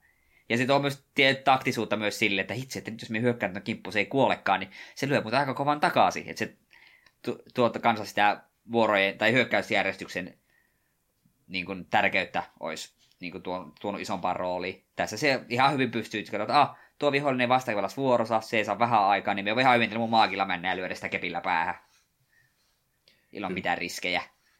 Ymmärrän kyllä, että no 92 vuonna halunnut esitellä, että kuinka hienoa grafiikka ne pystyy saamaan tuommoisella taisteluanimaatiolla, mutta no, kyllä, no siis on ne nätin näköisiä, en mä sano, että ne olisi huonoja, mutta ei se nyt sillä wow-efektiä näin tässä kohtaa aiheuta, että wow, onpa se hienon näköinen, oli, oli hieno taas tuhannen kerran nähdä, kun Max lyö mielkallansa hutiin, niin se ei enää siinä kohtaa semmoista samanlaista vaikutusta kyllä pysty tekemään, että toivoisivat, että vähän enemmän rivakkuutta tämmöiseen peliin sitten saisin mukaan, että yksinkertaisuus ei haittaa, mutta se hidastempoisuus sitten härstää ja mitä enemmän peli etenee pisemmälle, niin tosiaan maastot muuttuu vielä hankalemmiksi, että ei enää niitä niittyjä löydy oikein ollenkaan. Tulee oikeastaan, siellä on ihan siis semmoisia kenttiä, missä on niittyä ollenkaan, että se on niin pelkkää mettä ja vuorta, niin äh, ne rupeaa olemaan niin niin rasittavia, ja tässä tosiaan kun ei pysty sitten hahmojunittia, niin ei pysty samaan ruutuun laittamaan, niin auto sitten kun tulee niitä kenttiä, missä on niin yksi silta ainut vaihtoehto, mistä sä voit kulkea, tai tota, tota, kahden ruudun leveinen tämmöinen vuoripolku, mistä pitäisi sitten se koko tota, armeijassa saada läpi kuljetettua yhtä aikaa. Ja sitten siellä on tietysti jotain taikureita lähellä, kun ne kaikki tulee yhtenä ryppänä, niin oho, nyt on neljä viho, tai oma jäseneen tuli yhtä aikaa vahinkoa, kun yritettiin mennä tästä yhtä aikaa, niin on, on vähän turha hidastemposta kyllä tämä peli on. En tiedä, minkä takia mä tälle polulle nyt lähin, mutta mä oon vaan tätä oottanut koko ajan, että missä kohtaa mä pääsen tästä hidastempoisuudesta valitsemaan. Piti niistä aamuista tosiaan puhua siitä. Tämä varmaan lähtikin eh, juttu vähän harhautumaan harhapoluille, niin, niin jokaisella hahmolla tosiaan on, hetkinen, missä kohtaa me ollaan menossa, otetaan tuo nyt ensiksi, eli mitä tuossa vahinkoa pääsee tekemään, niin oma se attack-statti sekä vastustajan defense-statti tietysti vaikuttaa siihen, kuinka paljon vahinkoa pääsee aina vihollisen tekemään, ja pikkusen sinne on sitten nopea heittoa lisätty sen päälle lisäksi, eli critical strike sieltä löytyy, välillä tekee enemmän vahinkoa kuin normaalisti, toisenaan pääsee jopa kaksi kertaa hyökkäämään samalla vuorolla, tai sitten saattaa myös vihollinen väistää kokonaankin, että menee ne lyönnit sitten kokonansa ohitse. Ja nämä nyt on tietysti aina mukavaa, kun niitä tapahtuu itselle ja aivan kavalaa, kun sitten omalle puolelle sattuu näitä. Sepä se. Näissä olisi... Me oletaan, että speed liittyy jollain tavalla siihen, että sä kaksi kertaa tai väistämiseen. Me käytän tähän niin kuin muiden videopelien logiikkaa. Mm. Vai, Mä... Tai sitten se vasta saattaa olla joku klassikohtainen juttu, mitkä todennäköisesti niillä on mä pistän Tylo-logiikkaan tämän, koska mä näin Tylolla niitä tuplalyöntejä kaikkea niitä huomasin, ja hän oli se nopea hahmo joukosta, niin hyvinkin mahdollista, että se on siihen sitten sidoksissa. Mm, Itse huomasin, että lentävät viholliset, nämä ihme Pegasus Knightit vai mitä olikaan, niin tuppasivat väistelemään usein, ja se meinasi ajaa mut hulluuden partaalle muutamassa tehtävässä. Mm. Huomattu kyllä myös itsekin. Joo, tuosta tulee kohta myöskin sanomista ja noottia lisää tästä vahingon tekemisestä ja mitä siihen on muuta linkattu, mutta mitä nyt tuosta taistelupuolesta vielä muita elementtejä piti mainita, niin statusefektejä tuosta pelistä myöskin jonkin verran löytyy. Eh, sleep-efektiä saattaa tulla välillä, siinä menee vuorot sitten huti. Yleensä aika nopeasti kyllä herää ihan automaattisesti, jos vahinkoa ottaa, tai se menee sitten automaattisesti itselläkin ohi, mutta vuoroja missaa sen kautta jonkin verran. Poison efekti sieltä ainakin löytyy, ottaa tasaisesti vahinkoa joka vuorossa ja sitten on tämmöinen ihan kirottu efektikin. Mä en muista, tekikö joku vihollistyyppi sitä ihan suoraan semmosena, mutta yleensä toi eh, kirous tulee sitten suoraan tuolta inventaarion puolelta, eli pelin loppupuolella rupeaa tarjoutumaan enemmänkin tämmöisiä kirottuja eh, aseita ja muita hyödykkeitä, mitkä on pelin vahvimpia, mutta siinä tulee sitten se miinuspuoli, että saattaa mennä vuorot kokonaan ohi, kun ei ää, kroppa jostain kumman syystä liikukaan sitten. Kumpi sä oot nyt, mennään jälleen kerran Pokemon-termeihin, onko sä enemmän Flamethrower vai Fireblast-ihmisiä? Flamethrower. Hmm. Että mieluummin aina tasaisesti vahinkoa, kun ottaa riski, että menee välillä huti. Jep, ja samalla voi sanoa, että kaikissa japsiropeissa ja muissa, jossa on kirottuja aseita, niin me pysyn niissä aivan helvetin kaukana. Mie mm. vihaan kaiken maailman kirottuja equipmentteja. Muun muassa Dragon Questissa on näitä tämmöisiä, että siellä laitat kirotun miekan käteen, niin sit voi enää ottaa sitä pois, että mä papi, papin puheille, niin se on hyvin raivostuttavaa. Mm. Samalla periaatteella tässäkin toimittaa ainoastaan tuolla kylässä pääsee sitten ne aseet ottamaan käsistä pois. Jeps, jeps. Tosiaan taistelujen myötä noin yksiköt siinä sitten kerää näitä kokemuspisteitä ja sen myötä sitten leveleiden myötä ne aina vahvistuu ja joskus myös oppii uusia taitoja. Perus tämmöiset miekaheiluttajat nyt ei yleensä mitään uutta opi, mutta taikurit parantajat lähinnä heille tulee sitten uusia ränkkejä näistä heidän taijoistansa, niin sitä myötä myöskin he pääsevät vahvistumaan vähän eri tavallakin. Magic Pointsit muuten oli se yksi statti vielä, mitä mä en puhunutkaan, että myös se on mitä kerrytetään erikseen. Mä en nyt Taisi, kattonut... me, me on mielestä mainitsit, mutta saattaa olla muistan väärin. Hit pointsit mainitsin, mutta en varmaan magic pointseja. Niin, niin. Mä en nyt tarkistanut mistään, mutta anteeksi save statein käyttämisestä, niin, niin välillä mä huomasin semmoista efektiä, kun mä aloitin jonkun taistelualusta ja pelasin ehkä vähän eri tavalla, niin vaikka samat hahmot saikin leveleitä, niin se mitä stattibonuksen sen levelin myötä sai, niin mun mielestä ne vaihteli välillä. Et toisena tuli semmoinen, että oho mä sain nyt attackia, defensea ja speedia yhdellä kertaa ja välillä tulee semmoinen, että nyt tulikin vain yksi hittipointti. Mä en ole ihan varma, oliko mulla vaan keskittymishäiriö, että sekoitanko mä tämän nyt johonkin muuhun, vai voisiko tässä olla niin, että ne pikkasen eri tavalla saa sitten noita statteja riippuen jostain muuttuvista tekijöistä siellä konepeli alla, että onko se minkä vihollisen tapaat, että saatko sä mitään vai mikä siihen nyt sitten vaikuttaa, mutta mun mielestä se toimi näin. Saatan olla väärässä ja korjatkaa ehdottomasti, jos täällä on Signing Force-eksperttejä, mutta mihinkä mielestä... se loppupeleissä ei vaikuta, niin on se, että jokaisella hahmolla on se oma tota, stattikasvunsa ja ne tulee samaan pisteeseen aina lopulta päättymään. Ehkä ne menee vähän eri tavalla sinne pisteeseen, mutta hahmojen kehityksen sä et pääse siinä mielessä vaikuttaa, että sä et voi tehdä tota, tota, jostain taikurista niin hirveätä tankkia, vaan ne on yleensä aina aika heikkoja sitten siinä mielessä, että siihen ei pääse vaikuttaa. Ne kasvaa, mutta vähän eri tahti. Mm, näin mekin on käsittänyt, että se yksittäiset leve, tahtin nousut leveleistä niin vaihtelee, mutta siis se lopputulema on aina sama, joka on sitten hyvin raivostuttavaa, kun välillä tai no, se on vähän kaksiteräinen että välillä tulee niitä hyviä level että jes, nyt nous attack strength ja hit, kaikki nous kahdella, että vähän hienoa. Sitten siellä saat level up jollain balvaroilla ja lukee vaan level up ja mikä statsi ei noussut, vähän silleen... Mm. En nauttinut. Niin kävi muutaman kerran ja en oikeasti nauttinut yhtään niistä nollan statsin kasvulevelapeista, koska niitäkin tuli. Joo, jos se kerran lopputulos on aina kaikilla sama, niin mun mielestä se saisi olla se kasvukin sitten aina sama, että se on aika isoja piikkiä tulee sitten välillä, kun huomaat, tulee joku 13 stattipistettä yhdellä kertaa ja välillä tosiaan tulee ihan vaan huteja, ettei, mutta kun leveli kasvanut, jos oli aina tosiaan mikä muuttu, niin saisi olla vähän tasaisempaa. Se, minkä takia Jep. mä toivoisin, että se voisi olla tasaisempaa, on oikeastaan se syy, että se määrä, mitä sä saat kokemuspisteitä, niin se on suoraan liikattu siihen, kuinka paljon sä pystyt vahinkoa tekemään, ja paranteilla myös siihen, että kuinka paljon sä pystyt hiilaamaan. No jonkin verran se vaikuttaa ainakin Kyllä se vaikutti. Se me... Hiilaaminen on toki aina hitaampaa parantaa, mutta joo, kyllä se pikkasen vaikuttaa myöskin, että kuinka paljon pystyy hiilaamaan. Mut, mut kyllä, se, se, mm. kyllä se myös vihollinen vaikutus, se tosi paha vihollisen, jolla on yksi HP, niin käyt sitä maagilla tökkäämässä kuoliaksi, kyllä sitä aika hyvät expat silti sai, vaikka teetkin vasta yhden damagen. Että se vihollisen tappaminen kyllä vaikutti myös. Jos sä et nyt ihan mahdottoman kauan ole jäänyt samoja tehtäviä grindaamaan uudestaan ja uudestaan, niin kyllä se yleensä sen maksimi expo määrä, eli 48 antoi aina, kun sä sen killing blow jostain sait, niin se nyt on tietysti hyvä tapa niille vähän heikommille kehaamoille saada sitä leveliä sitten, mutta tämä just mua vähän häiritsee tässä nyt tämä juttu, että se expo tulee nimenomaan siitä, että kuinka paljon sitä vahinkoa pystyt tekemään, koska se yleensä aiheuttaa sen, että rikkaat rikastuu enemmän ja köyhät vaan köyhtyy enemmän. Että, että jos joku tekee koko ajan hyvin vahinkoin, se nappasee joka vuoro sen 48 expaa itsellensä, ja ne oli yleensä niitä nopeimpia hahmoja, koska ne oli siellä taistelussa jo enemmän, niin ne paineli siellä sitten ihan omissa leveliluvuissa, ja sitten kun siellä rupeaa ne sun tota, kääpiöt sieltä vihdoin viimein paikalle saapumaan, niin herra jästäs, kun ne pääsee sitten lyömään, niin ne tekeekin vaan yhden vahinkoa, kun ne ei ole saanut niitä leveleitä yhtä paljon, ja sitten kun se tekee vain yhden vahinkoa, niin sitten sä saat vain yhden pisteen kokemustakin, koska ne ei pysty tekemään enemmän vahinkoa, ja sitten tulee vähän tämmöinen hetki, että okei, sä oot nyt käytännössä täysin hyödytön tästä eteenpäin, että jos mä nyt jonkinlaista mielikuvituksellista matematiikkaa onnistu tässä käyttämään, niin mä en todennäköisesti pysty enää levuttamaan sua, koska mä en voi mennä tehtävissä taaksepäinkään enää ollenkaan.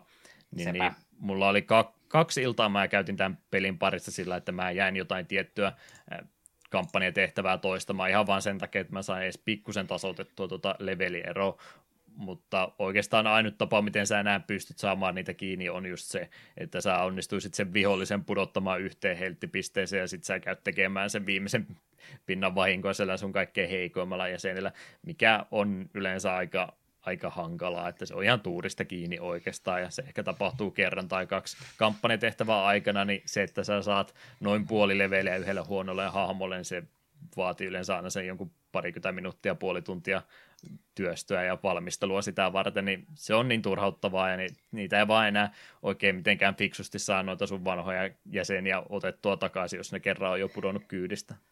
Mm.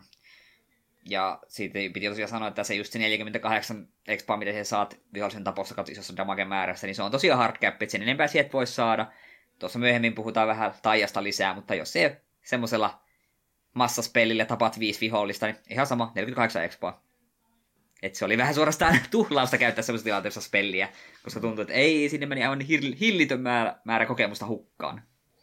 Taikurilla se on yleensä peli alkupuolella varsinkin aika, aika ikävää, koska ne on, ne on vahvoja joo, mutta sitten se määrä montako kertaa ne pystyy sen taian tekemään siinä tehtävän aikana, niin on ehkä kaksi tai kolme kertaa, niin niilläkin on, on sitten aika lailla rajattu se, että kuinka paljon ne pystyy per tehtävä kasvamaan. No, Jep, mä, se... mä en nyt lähde siitä välittä, välttämättä valittamaan, koska nämä taikurit tässä pelissä oli kumminkin aika vahvoja melkein pelin loppuun asti. Jep, ja sen haluan huomata, että aikapeli aikassa se pystyy ostamaan sun maakeille Power Staff-nimisen aseen, ja voi Jeesus, se teki paljon damakea. Parhaimmillaan Tao iski samoja määriä kuin lukee jossain taistelussa, mitä täällä tapahtuu. Huvikseen kokeilta paljon tämä tekee meille damakea, sitähän damakea muuten tuli. Kopsaus kuuluu, kun kupolia osuu semmoinen painava keppi. Jep. Mutta joo, tämä tuo, tämä vahingon linkkaaminen siihen kasvuun, niin tämmöisen ongelman sitten tässä pelissä, että jos, jos haluat tasapuolisesti tai haluat käyttää niitä muitakin hahmoja, niin on pakko sitten levuttaa tasapuolisesti kaikkea, mikä on sitten oma säätelynsä ja todennäköisesti pakottaa sut grindaamaankin tuossa no, että saattaa vähän hankalemmaksi jotkut tietyt taistelut mennä, jos et saa sitä tiettyä levelimäärää tavoita. Varsinkin sitten monet Eh, komentaa tässä pelissä on semmoisia, että jos se leveli ero on liian iso, niin sä et pysty tekemään niihin tarpeeksi vahinkoa. Mä esimerkiksi ei tulla tuossa alkupäässä kertaalleen valitin yksi komentaja tietyssä kentässä, niin mä en, vaikka mä saarsin sen saarroin sen jokaiselta sivulta ja vähän enemmänkin, kuin sinne vielä ranget unitit kulmiin laittoi, niin siitä huolimatta mä en pystynyt tekemään kaikkien vuorolla niin paljon vahinkoa, mitä se olisi automaattisesti hiilannut jokainen, jokaisella omalla vuorollansa, niin mä vaan yhtä tehtävää pystynyt läpääsemään ennen kuin mä pari kertaa toistin ne ja tapoin ne perusviholliset siitä ympäriltä. Ö, niin. Oliko se se kolmos chapterin yksi bosseista? Sirkuksessa oli se. Ei kun, se sirkus. Okei, joo, se oli aika hankala taistelu, myönnän. Hmm. Tämmöisiä ongelmia tulee sitten, jos ei sitä leveliä tarpeeksi, niin se on se muutamakin leveli, kun jää jälkeen, niin se on sitten yllättää, että se sun kymmenenkin pinnaa vahinkoa, mikä nyt ei ole muutenkaan paljon, niin muuttuu yhteen pinnaan, millä ei sitten enää tekään mitään. Niin aika Sepä... nopeasti tuossa putoaa sitten kyydistä pois. Joo, se tuntuu aika jännältä tuo statsit silleen, että sun stre- defense saattoi nousta kahdella, niin sitten yhtäkkiä vallisuus tekikin vain yhtä tai kahden damakea. Siinä on joku semmoinen tosi outo skaalaussysteemi siinä damakessa. Koska me muistan kyllä, että oli just se kukaakohan yksi, joku mun hevosmiehistä tai kentaurista otti ihan hirveästi damakea. Sitten sai level upissa kolme pistettä defensee, sitten yhtäkkiä sitä ei kiinnostanut enää mikään. Kaikki iskut vaan teki yhden damakea siihen. Niin tuntuu että ei tämä nyt voinut olla kolmesta defense kiinni, että kuolettavat iskut tekee vain yhtä. Mm tämmöistä ongelmaa siinä kyllä taustalta sitten löytyy. No yksi asia tuossa hahmosysteemissä, mistä ei ole vielä puhuttukaan, niin oli tämä ylennyssysteemi. Eli kymppitasolta leveliltä lähtien niin jokaisen yksikön pystyy ylentämään aina vahvempaa hahmoluokkaansa. Ja kun se ylennys siinä tapahtuu, niin tosiaan hahmoluokka muuttuu ja levelit putoaa yhteen. Siinä samalla tapahtuu pieni stattien uudelleen balansointi, eli ne pikkasen taitaa pudota, ei nyt pahasti, mutta pikkasen ne kumminkin putoaa takaisin sitten alemmalle tasolle, mutta sen jälkeen sitten ne myöskin ne kerryttää noita stattipisteitä huomattavasti nopeammin kuin aikaisemmin, että kyllä se ylennys sitten täytyy jossain vaiheessa tehdä, että kyllä ne kasvaa niin paljon vahvemmiksi hyvinkin nopeasti siinä sitten sen muutoksen myötä, että kannattaa se jossain vaiheessa tehdä. Ainut semmoinen hyöty tässä on, että sitä ei ole pakko tehdä heti kymppitasolla, vaan 20 asti pystyy tuota perusaamuluokkaa levuttamaan. Se on aika pieni etu, mitä sä siitä saat, mutta jos sä jaksat enemmän levuttaa kuin se 10 leveliä, niin tämä aloitusstattimäärä, mitä sä saat sillä uudella hahmoluokalla, niin se on, se on pikkasen korkeampi kuin mitä se olisi sitten, jos olisit 10 levelisenä jo sen muuttanut. Ei ole iso juttu, mutta maksaajille tärkeä huomio kumminkin. Mä vähän epäilen, että jos sä vedät 20 asti, ja sitten vasta ylennät kaikki, niin se pakottaa sut sitten grindaamaan jossain kohtaa. Joo, pakko, pakko on kyllä me muistan, että me kakkosessa kyllä olin jo tietoinen siinä, että siinä on tämä systeemi, että voit 20 kun vedät, niin saat vähän vahvemman alun, niin mielestäni ainakin osalla hahmoista sen tein. Itse en ollut tästä tietoinen ja suoraan kymppilevelillä kaiken vaan yleensä ja huomannut sitä, mitä ongelmia olisi tullut. Niin, aivan. Kakkostasolla ne kumminkin siellä leveleitä saa vielä niin paljon, että sitten voi, se mitä tuossa menettää, niin se voi sitten grindata käytännössä takaisin sillä toisella hahmoluokalla, ja mikään tuossa pelissä ei vaadi sitä, että sun olisi pitänyt näin tarkkaa jokaisen stattipisteen sieltä puristaa irti, niin ei kokenut sitä niin tarpeelliseksi tuossa. Mm. halusin siitä kumminkin mainita, koska se on olemassa. Tosiaan sitten kun ne sitä hahmoluokkaa sitä päivittyy, niin niiden spriteit päivittyy siinä pikkasen samalla, mutta ei ne varsinaisesti mitään isompaa muutosta saa, että se on niin parempi aste siitä, että Knightit muuttuu gladiattoreiksi ja tämmöistä muutosta siinä tulee, mutta ei ne mitenkään täysin eri ja, tota, tyyppei, tyypeiksi siinä välissä muuta, samaan, samana jatketaan, mutta pikkasen vahvempana. Taikurilla ja tämmöisillä ilmeisesti ne spellit, mitä ne oppii, niin se on ihan sitten pakko vaan olla vaihdettu sitä hahmoluokkaa siinä välissä, että niitä ei voi muuten oppia, mutta muuten siinä nyt oikeastaan mitään semmoista ylimääräistä uutta ihanaa ei tule tästä hahmomuutoksen myötä. Mm. Hyvä mieli, se hyvä mieli on tärkeä. Sen takia Disguise on mukava aina hahmo reinkarnata, koska siitä tulee vaan hyvää fiilistä. Jes, nyt se on vähän vahvempi. Mm näyttää erilaiselta, niin tietää heti, että se on parempi. Sepä. No, mä tuossa jo aikaisemmin taisinkin tätä vähän jo sivuuta, mutta löytyykö nyt näiden tietoja muiden perusteella niitä suosikkihahmoja pelistä? Chylo, chylo, chylo, chylo. ei, ei muita vaihtoehtoja. No, a, tykkäsin Taosta myös paljon. Siinä vaiheessa, kun Tao oppi Blaze Level 2, niin rupesi porukkaa kaatumaan oikein kunnolla. Mm. Ja Chris oli kiva hiileri. Sehän oli sitä alusta asti jo heti mukana. Ö, ei, Love oli alusta asti. Chris liittyy muutaman ah. taistelun jälkeen. Okei, okay, niin on, olikin näinpä. Kyllä, kyllä. Joo, äh, parantamisesta muuten sama juttu myöskin, että siinä on myös parantajilla on kyllä aika monen urakka siinä, jos ne haluaa sinne leveleissä pysyä perässä, koska perusparannustaika, vaikka se olisi No, miten perusparannustaika tässä menee on Heal 1, hiilaa normaalisti vierestä, Heal 2 ei ole yhtään vahvempi, mutta se voi kästetä kauempaa, mutta se on edelleenkin sama 10 pinnaa expaa, niin se on noita parantajia tässä pelissä kyllä aika hidasta. Hidasta sitten levutta. Voitaisiin niillä vahinkoa mennä toki tekemään, mutta todennäköisesti ne ei tee sitä tarpeeksi, että ne pystyisi kovinkaan rohkeasti sinne eturintamaan menemään. Joo, ja hiilerit ja just casterit ylipäätään, niin se HP-määrä on sen, sen verran alhainen, että ei todellakaan sinne eturintamaan sitä heitä kovin edes yhdenkään vihollisen armoille. Mm. Mä tykkään, että ne ei ole liian tärkeitä tässä pelissä kumminkaan, että kyllä niitä nyt Mä uskon, että joka ikinen, joka tätä peliä pelaa, niin ainakin yksi on mukana ja todennäköisesti kaksi. Mutta periaatteessa se manapuuli, mikä niillä on, niin se on aika pieni. Niin mä voisin kuvitella, että jos, jos sä oikeasti haluat pelata tämän pelin läpi ilman hiileitä, niin se, on, se voisi onnistua. Jokaiselle täytyy pitää... kyllä parempi healing seed ainakin yksi ottaa mukaan, mutta Jep, sepä. En mä usko, että se olisi mahdotonta. Ei se kyllä välttämättä.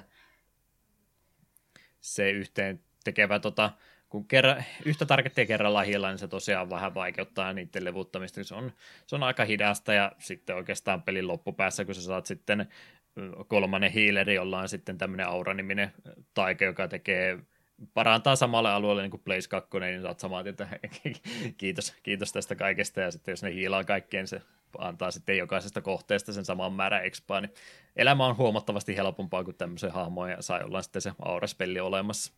Joo, me lueskelin itse asiassa huvikseni tuossa yksi ilta kaikista hahmoista, niin ainakin jo yksi sitten ne hahmo taitaa olla, mikä saa sen aura level nelosen, niin se hiilaa sun kaikkia hahmoja, mutta sen kyllä vissiin saa niin myöhässä vaiheessa peliä, että sinä tarvii sitä sä oot grindannut jo niin paljon, että sä et tarvi sitä ylipäätänsä, tai sä oot jo pela, pää, päässyt pelin läpi ennen kuin sä oot saanut sitä, niin ne on vähän tämmöisiä ylimääräisiä juttuja. Kyllä siellä palkitaan tosiaan, jos haluaa sitä äh, hahmoja grindata ja kaiken niistä nähdä, mutta todennäköisesti se on aika tarpeetonta tässä pelissä. Ei tämä niin, niin vaikea mi- kumminkaan olla.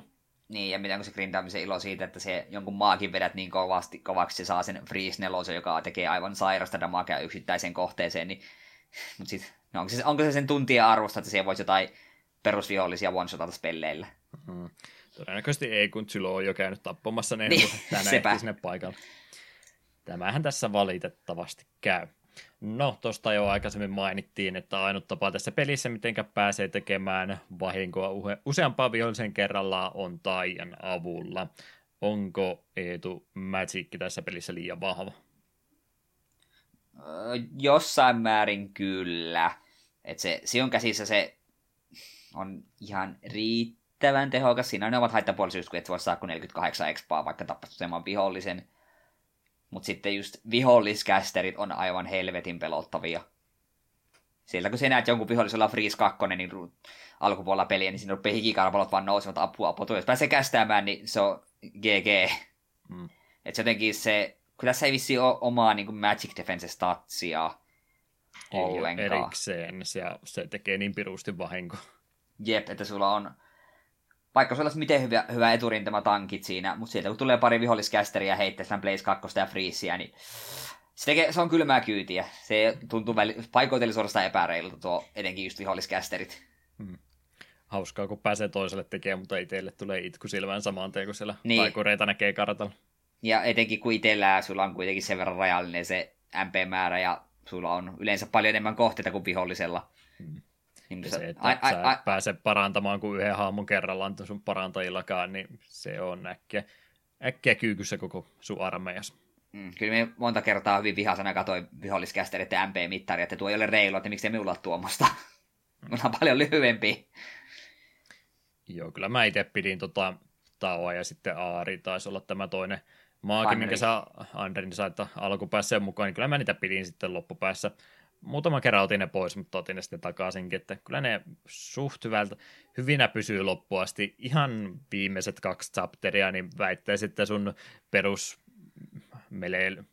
hakkurit siellä rupeaa jo tekemään niin paljon äh, single target vahinkoa, että se ei nyt enää niin välttämättömyys ole se, että sä pystyt useampaan kohteeseen kerralla sitä vahinkoa tekemään, mutta ne on, taikurit on pelin parhaita alussa asti ja lopussakin on edelleen vielä suht vahvoja. Ainut, missä ne on vähän nyt sentään huomioinut sitä, että pelin kaikilla komentajilla on jonkinlainen Magic Defense erikseenkin olemassa, että ne, on aika, ne resistaa aika hyvin niitä sun spellejä.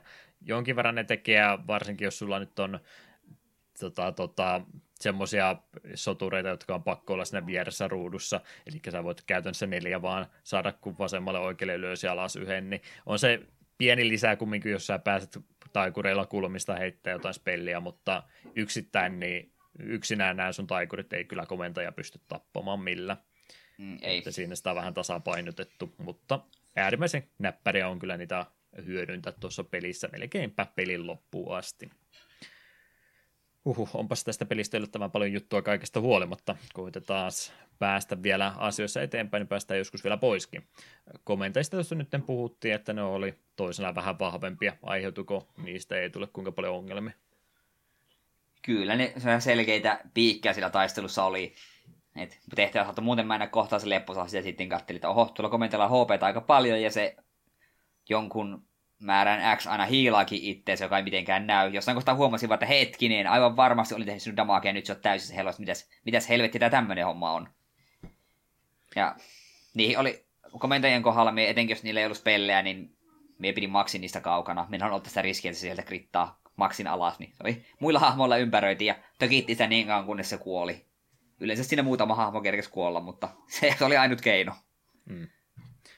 Alkupäässä niin tämä ei jokaisessa tehtävässä ollutkaan, mutta kyllä tämä aika paljon, ei nyt ihan joka tehtävässä, mutta hyvin monessa on se komentajakin aina sitten mukana. Ja itsellä ainakin niissä oli vähän semmoinen tota, tota, oikein syvältä montusta jouduttiin nostamaan itsensä ylös, että melkein heti ensimmäistä komentajista lähtien ne rupesi olemaan semmoisia, että nyt mun täytyy ihan oikeasti toivoa, että mä saan niitä krittilyöntejä sinne joukkoon mukaan, tai ainakaan en hirveän montaa lyöntiä missäs, koska nämä varsin moni näistä parantaakin itseänsä semmoista tahtia, että en, en meinaa saada tarpeeksi vahinkoa, ja ihan oikeasti se, mistä mä puhuin, se sirkuspossi, niin ainut syy, miksi mä sain sen hengiltä, niin oli se, että mä sain sitten kritattua kertaalleen välissä, ennen kuin se ehti parantamaan itseä, että muuten, muuten olisi löpö loppunut kesken, ja joka ikinen vuoro, kun se pääsee jotain lyömään, niin se tappaa aina, ja joka kerta jonkun kuka nämä nyt sattuu targettina olemaankin, niin vähän se oli semmoista, että ensin piti ihan vaan toivoa, että se meni hyvin.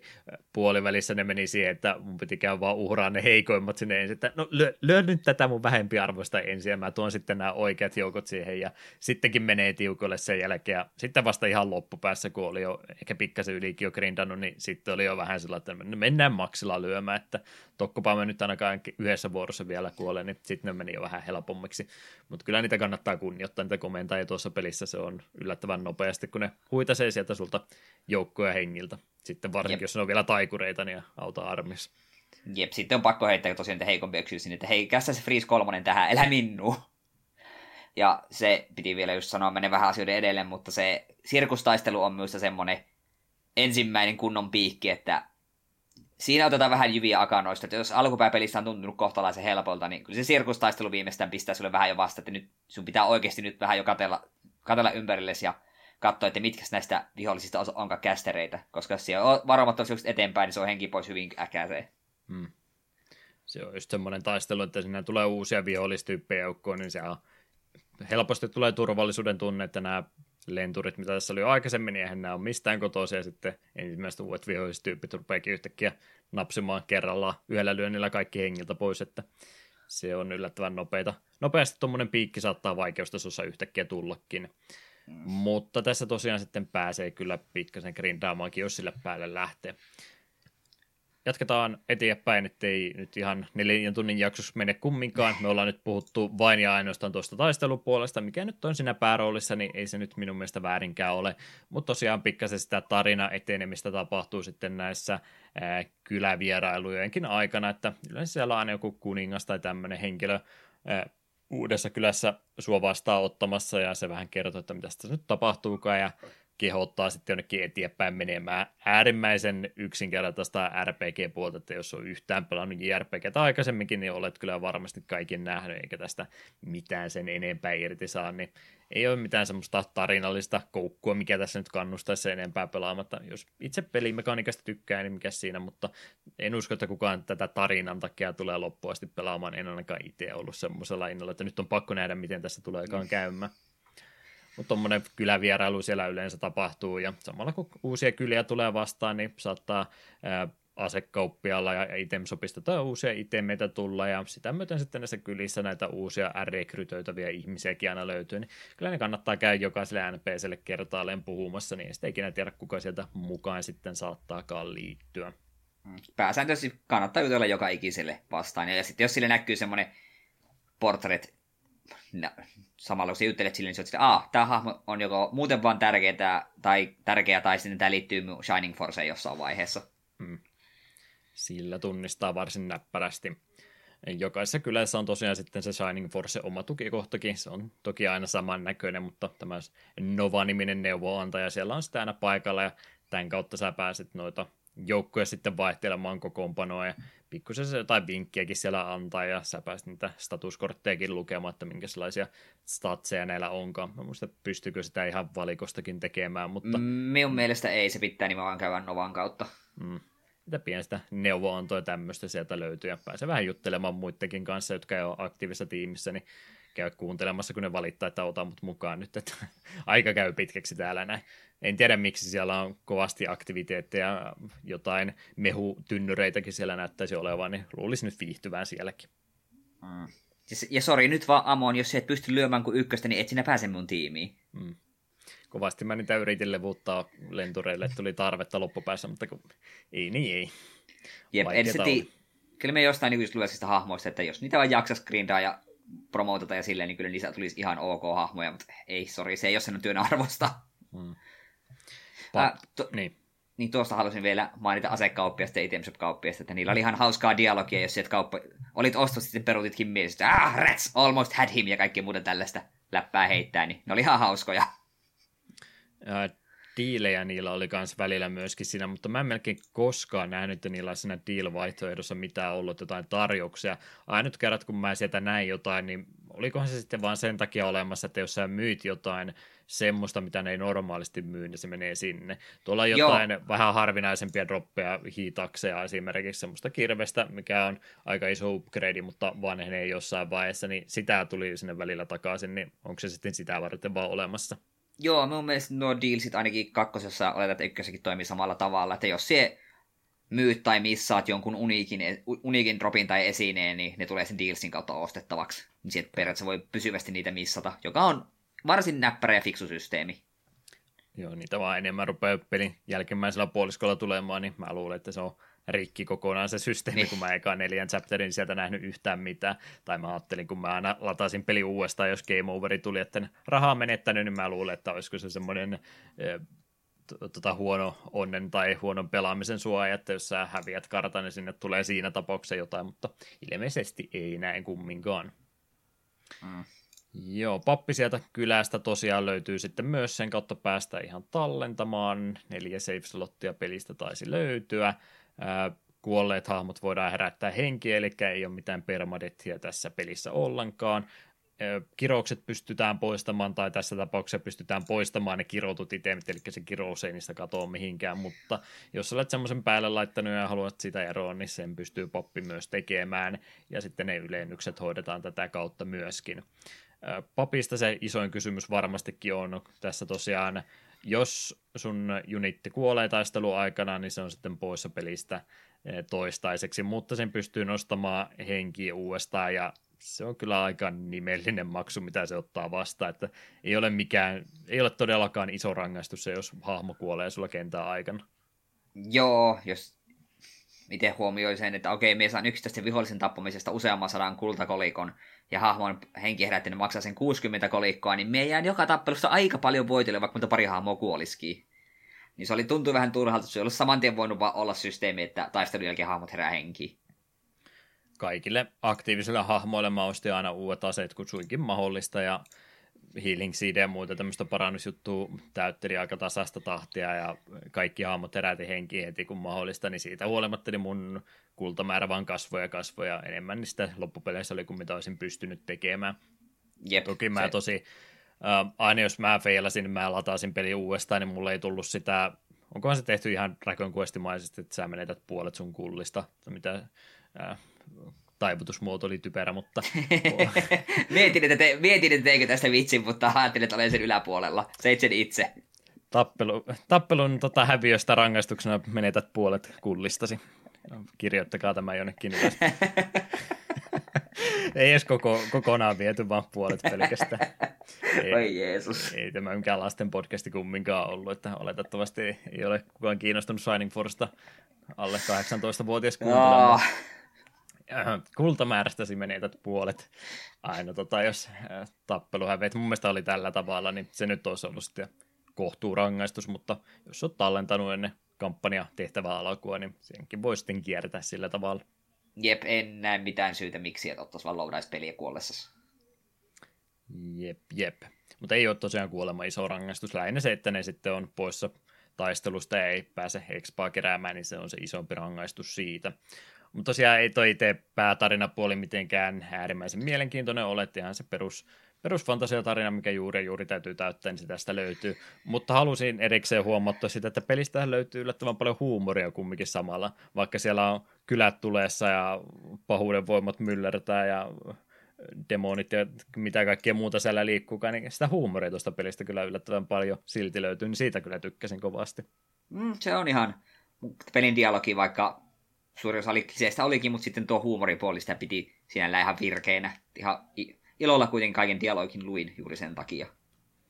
Oiko heti kakkoschapterissa siellä on näytel, näytelmän menossa, että Shining Force on tota, liikkeellä ja Rune Faustin kommentoit sieltä Dark Soulit kumoon, niin siellä pääsit tätä näytelmää katsoa, missä siis on sinä ja sitten se sun pääpahis vastakkain näyttelijät esittämässä niitä ja meitä sen näytöksen jälkeen takahuoneeseen juttelemaan niille, niin se pahiksen näyttelee tosi hyvä rooli, tämä on ihan mahtavaa, ja sitten se, joka esittää sua, niin aivan kamala rooli, eihän tästä, tästä tule yhtään mitään.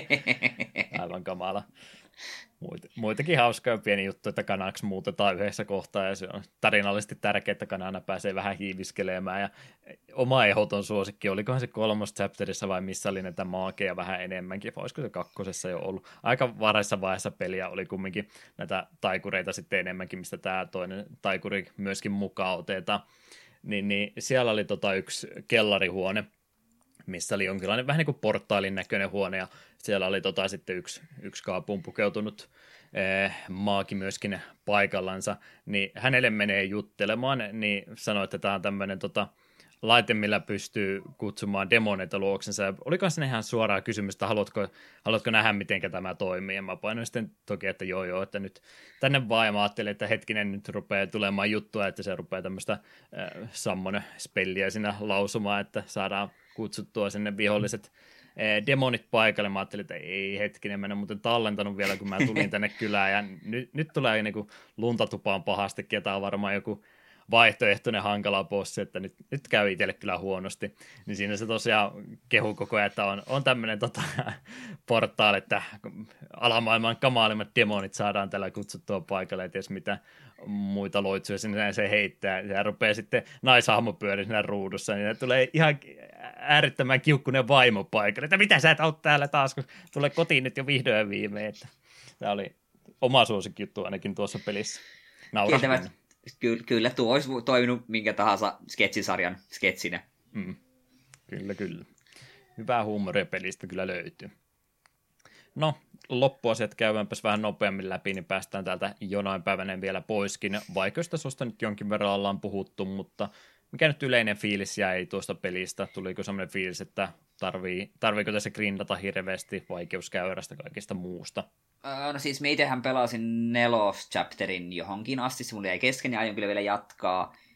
Mie en ole vielä joutunut kertaakaan grindaamaan, mutta siellä on kyllä ollut, muutama Commander on kyllä ollut vähän semmoinen, vähän tuuripeli, että on saanut ne alas. Me väitän, että saattaa vaikuttaa se, että kun on kakkosta aiemmin pelannut, niin minä alusta asti lähdin tätä pelaamaan tietyllä mentaliteetillä ja jätin hyvin, hyvin paljon niin taktikoin just Expan kanssa sitä, että okei, tuo vihollinen on parissa heltissä, me säästän sen tälle yksikölle, joka on vähän heikompi, niin mulla oli hahmot aika tasaisia.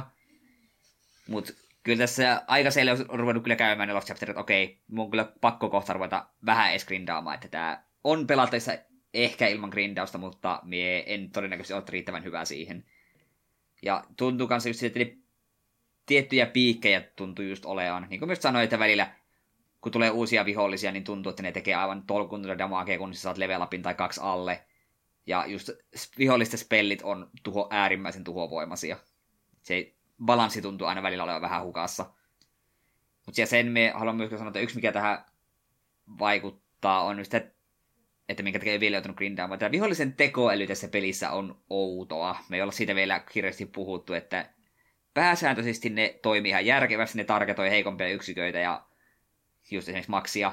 Mutta sitten niillä on se, en ole varma, onko se niin kuin vihollisjoukoilla, onko ne sille timerissa, että monen kierroksen rupeaa liikkumaan, vai katsoako ne vasta, että mihin, kun sä liikun tarjoksi pitkälle. Kun välillä oli semmoinen apua, miten paljon tulla vihollisia, mutta ne on ensimmäiset viisi vuoroa, ne vaan möllöttää paikallaan, ja sillä kanssa hakkaat niitä paria ekaa vihollista, etenet muutaman ruudun, niin sitten sillä tulee taas seuraava porukka, ja loput jää sille takana katsoa, että joo, hyvin te pärjäätte, emme tulla vielä. Se on ja, ja etäisyyteen suoraan linkattu, että kun olet tämän ruudun ylittänyt, niin nämä aktivoituu tässä, että ei siinä se hienompaa sivistyneempää ohjelmointia taustalla ole. Joo, ja sitten siinä sen, mitä me kanssa huomasin, että välillä vihollisen tekoäly vaan, vaan bukas. Että siinä, tässä on vihollinen, sinun vieressä on maagi, mitä sinä teet? Se skippat sun vuoro. Mm. Okei, okay, ei siinä sitten, käy minulle. Välillä joo tulee tuommoisia omituisia juttu, että ne vaan päättää, no en mä nyt mitään teekään, vaikka ne olisi etäisyydellä, että käy ketä tahansa lyömässä, niin siitä huolimatta ne jää vaan möllöttää, että ne jos se nyt tekiskään tänään yhtään mitä. No, se on etua itselle, niin mitä siitä sitten? Jep. Ilma, ilmaista kokemusta. Mm. Muutama poikkeus kyllä, siellä oli se, se oli just se nelos, vaikka eikö kolmas chapterin kohtalaisen vaikea taistelu, missä oli tämä vastustajakomentaja, sillä oli ihan armeija, niin siinä, siinä tuntui, että siinä heti kun taistelu alkoi, niin vihollinen lähti melkein koko voimalla sinua kohti, niin siinä mielessä tulla vähän jo vähän hätää mennessä, että hetkinen, hetkinen, että ei noin monta kaveria kerralla, että ei minä ole tämmöiseen tottunut. Mutta kyllä sekin sitten ekalla yrittämällä onneksi meni. Hmm. Joo, se vaikeus käydä semmoisia pieniä ja keskikokoisia piikkejä saattaa aina välissä tulee yksi semmoinen kierrepallo, mitä saattaa toi pelillä, välillä heittää, ei montaa kertaa, mutta muutaman kerran ton pelin aikana tulee semmoinen hetki vasta, että se heittää ne kaksi kampanjatehtävää peräkkäin, ja jos sulla on sitten edellisellä tehtävällä joku kuollut, niin se ei myöskään eloon nouse siinä välissä. Heltit, manapistet, nämä kyllä palautuu, mutta kuolet soturit ei sitten pääse mukaan, niin ne on sitten vajaa miehistöllä joudut sitä seuraavaa tehtävää aloittamaan, niin siinä mielessä kannattaa aina yrittää, että kaikki olisi jokaisen kampanjatehtävän jälkeen elossa, vaikka siitä nyt kuolemasta isompaa rangaistusta olekaan, mutta mieluummin aina täytänä voimana menee, jos suinkin vaan mahdollista. Toisaalta se vähän tuntuu just semmoiselta, että täytyy tehdä niitä huonoja liikkeitä tässä, että on vaan pakko nyt vähän uhrata tiettyjä heikompia sotureita, että sä pääset niillä vahvemmilla tekemään, mitä vaan niillä pääset sitten tekemäänkin.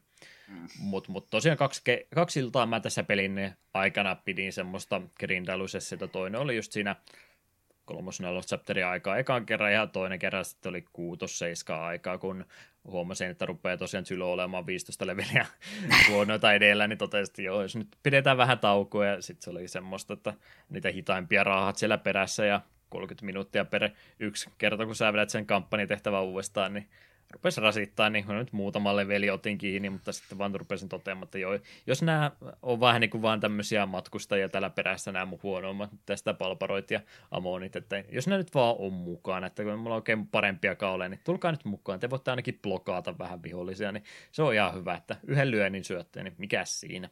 Niin, voitte toimia Zylon cheerleadereinä. Niin on ihan hyvä, hyvä rooli teille, että pääsi kumminkin semmoisiin paikkoihin, mikä muut ei päässyt, niin se oli oikeastaan niiden roolia. Jos se nyt pari vahinkoa teki, niin on se nyt kotiopäin ainakin. Ja välillä kun pääsi sen viimeisen lyönnin tekemään, niin hyvä fiilis sen siitä tuli, ja sitten teki edelleenkin yhden pinnan vahinkoa vaan, niin ei se nyt se enempää sitä ottanutkaan. Että vähän täytyy sitten valikoida, että ketä tässä nyt oikeasti käyttää ja tarviiko välttämättä. Ei mulla ainakaan se parin grindailusession jälkeen niin loppupää, niin okei, piti jälleen kerran vähän varoa, enemmän se johtui siitä, että ei Max kuole liian aikaisin tai ollenkaan siis, mutta muuten niin loppupää meni sitten suht kevyesti, että vaikeutuu, vaikeutuu joo, mutta ei nyt äärimmäisen vaikeaksi, että varovaisesti kun kulkee ja ei nyt ihan niitä maksimiliikkeitä aina tee, mitä jokaisella aamulla pystyy, niin tiettynä häröpallona, kun liikkuu suht muodostelmassa, niin kyllä pystyy vaikeammatkin taistelut sitä loppupäässä sitten selvittämään. Mitä noin tuntimäärään tulee, niin tuolla on väitetty, että 20 tuntiin pelin pystyisi pelaamaan. 20 tuntia on aika hyvä veikkaus, jos sä et yhtään taistelua toista ollenkaan, mutta se on varmaan aika vaikea. No en mä tiedä, kyllä sen pystyy pelaamaan ilman grindaamistakin läpi, mutta jos sitä joutuu jäämään kertaamaan jotain tehtäviä, niin 25 tuntia olisi ehkä vähän semmoinen realistisempi aikamäärä. Joku semmoinen joo. Semmoisen meni itsellä tuo aikamäärä, kun peli napsahti sitten läpi. Mm. Mutta, mutta pieniä piikkejä sieltä tulee näitä muita ikäviä elementtejä pelisuunnittelun puolella, mitkä tuosta pelistä paikoitellen vähän rasittavankin onnistuu tekemään. Joo, grafiikoista ja näistä ollaan jo puhuttu, ei palata niihin nyt enää, mutta ääni- ja musiikkipuolesta nopsaan sanottakoon. Masahiko Yoshimura oli säveltäjä, jolle krediitit tästä pelin soundtrackista oli annettu. Hänestä tiedetään suht vähäsen. Ilmeisesti hän työskenteli Game Arts sekä Climax Studioiden projekteissa tuolla 90-luvun taitteessa. Siellä oli Shining Force-pelin lisäksi Firehawk Dire The Second Contact-niminen peli vuonna 1989 ja Shining in the Darknessista hänen nimensä löytyy ja jostain Silphid-pelistäkin hänen nimensä löytyy. Ei ole pelkästään hän ollut siinä säveltänä, mutta muutama projekti sieltä kumminkin löytyy mutta sen jälkeen aika vähän hänestä löytyy. Ei ainakaan mitään peliprojekteja tai tämmöistä ole hänestä mitään sanottu. Ei ole IMDBssä, Moby Gamesissa, tämmöisissä Sega Retro musiikkisivustoissa mitään mainintoja hänestä enää. Tämmöinen Signing Force Central-niminen fanisivusto oli myös sama ihmetely, että mihinkä hän oli oikein kadonnut ja olivat yrittäneet paikantaa häntä.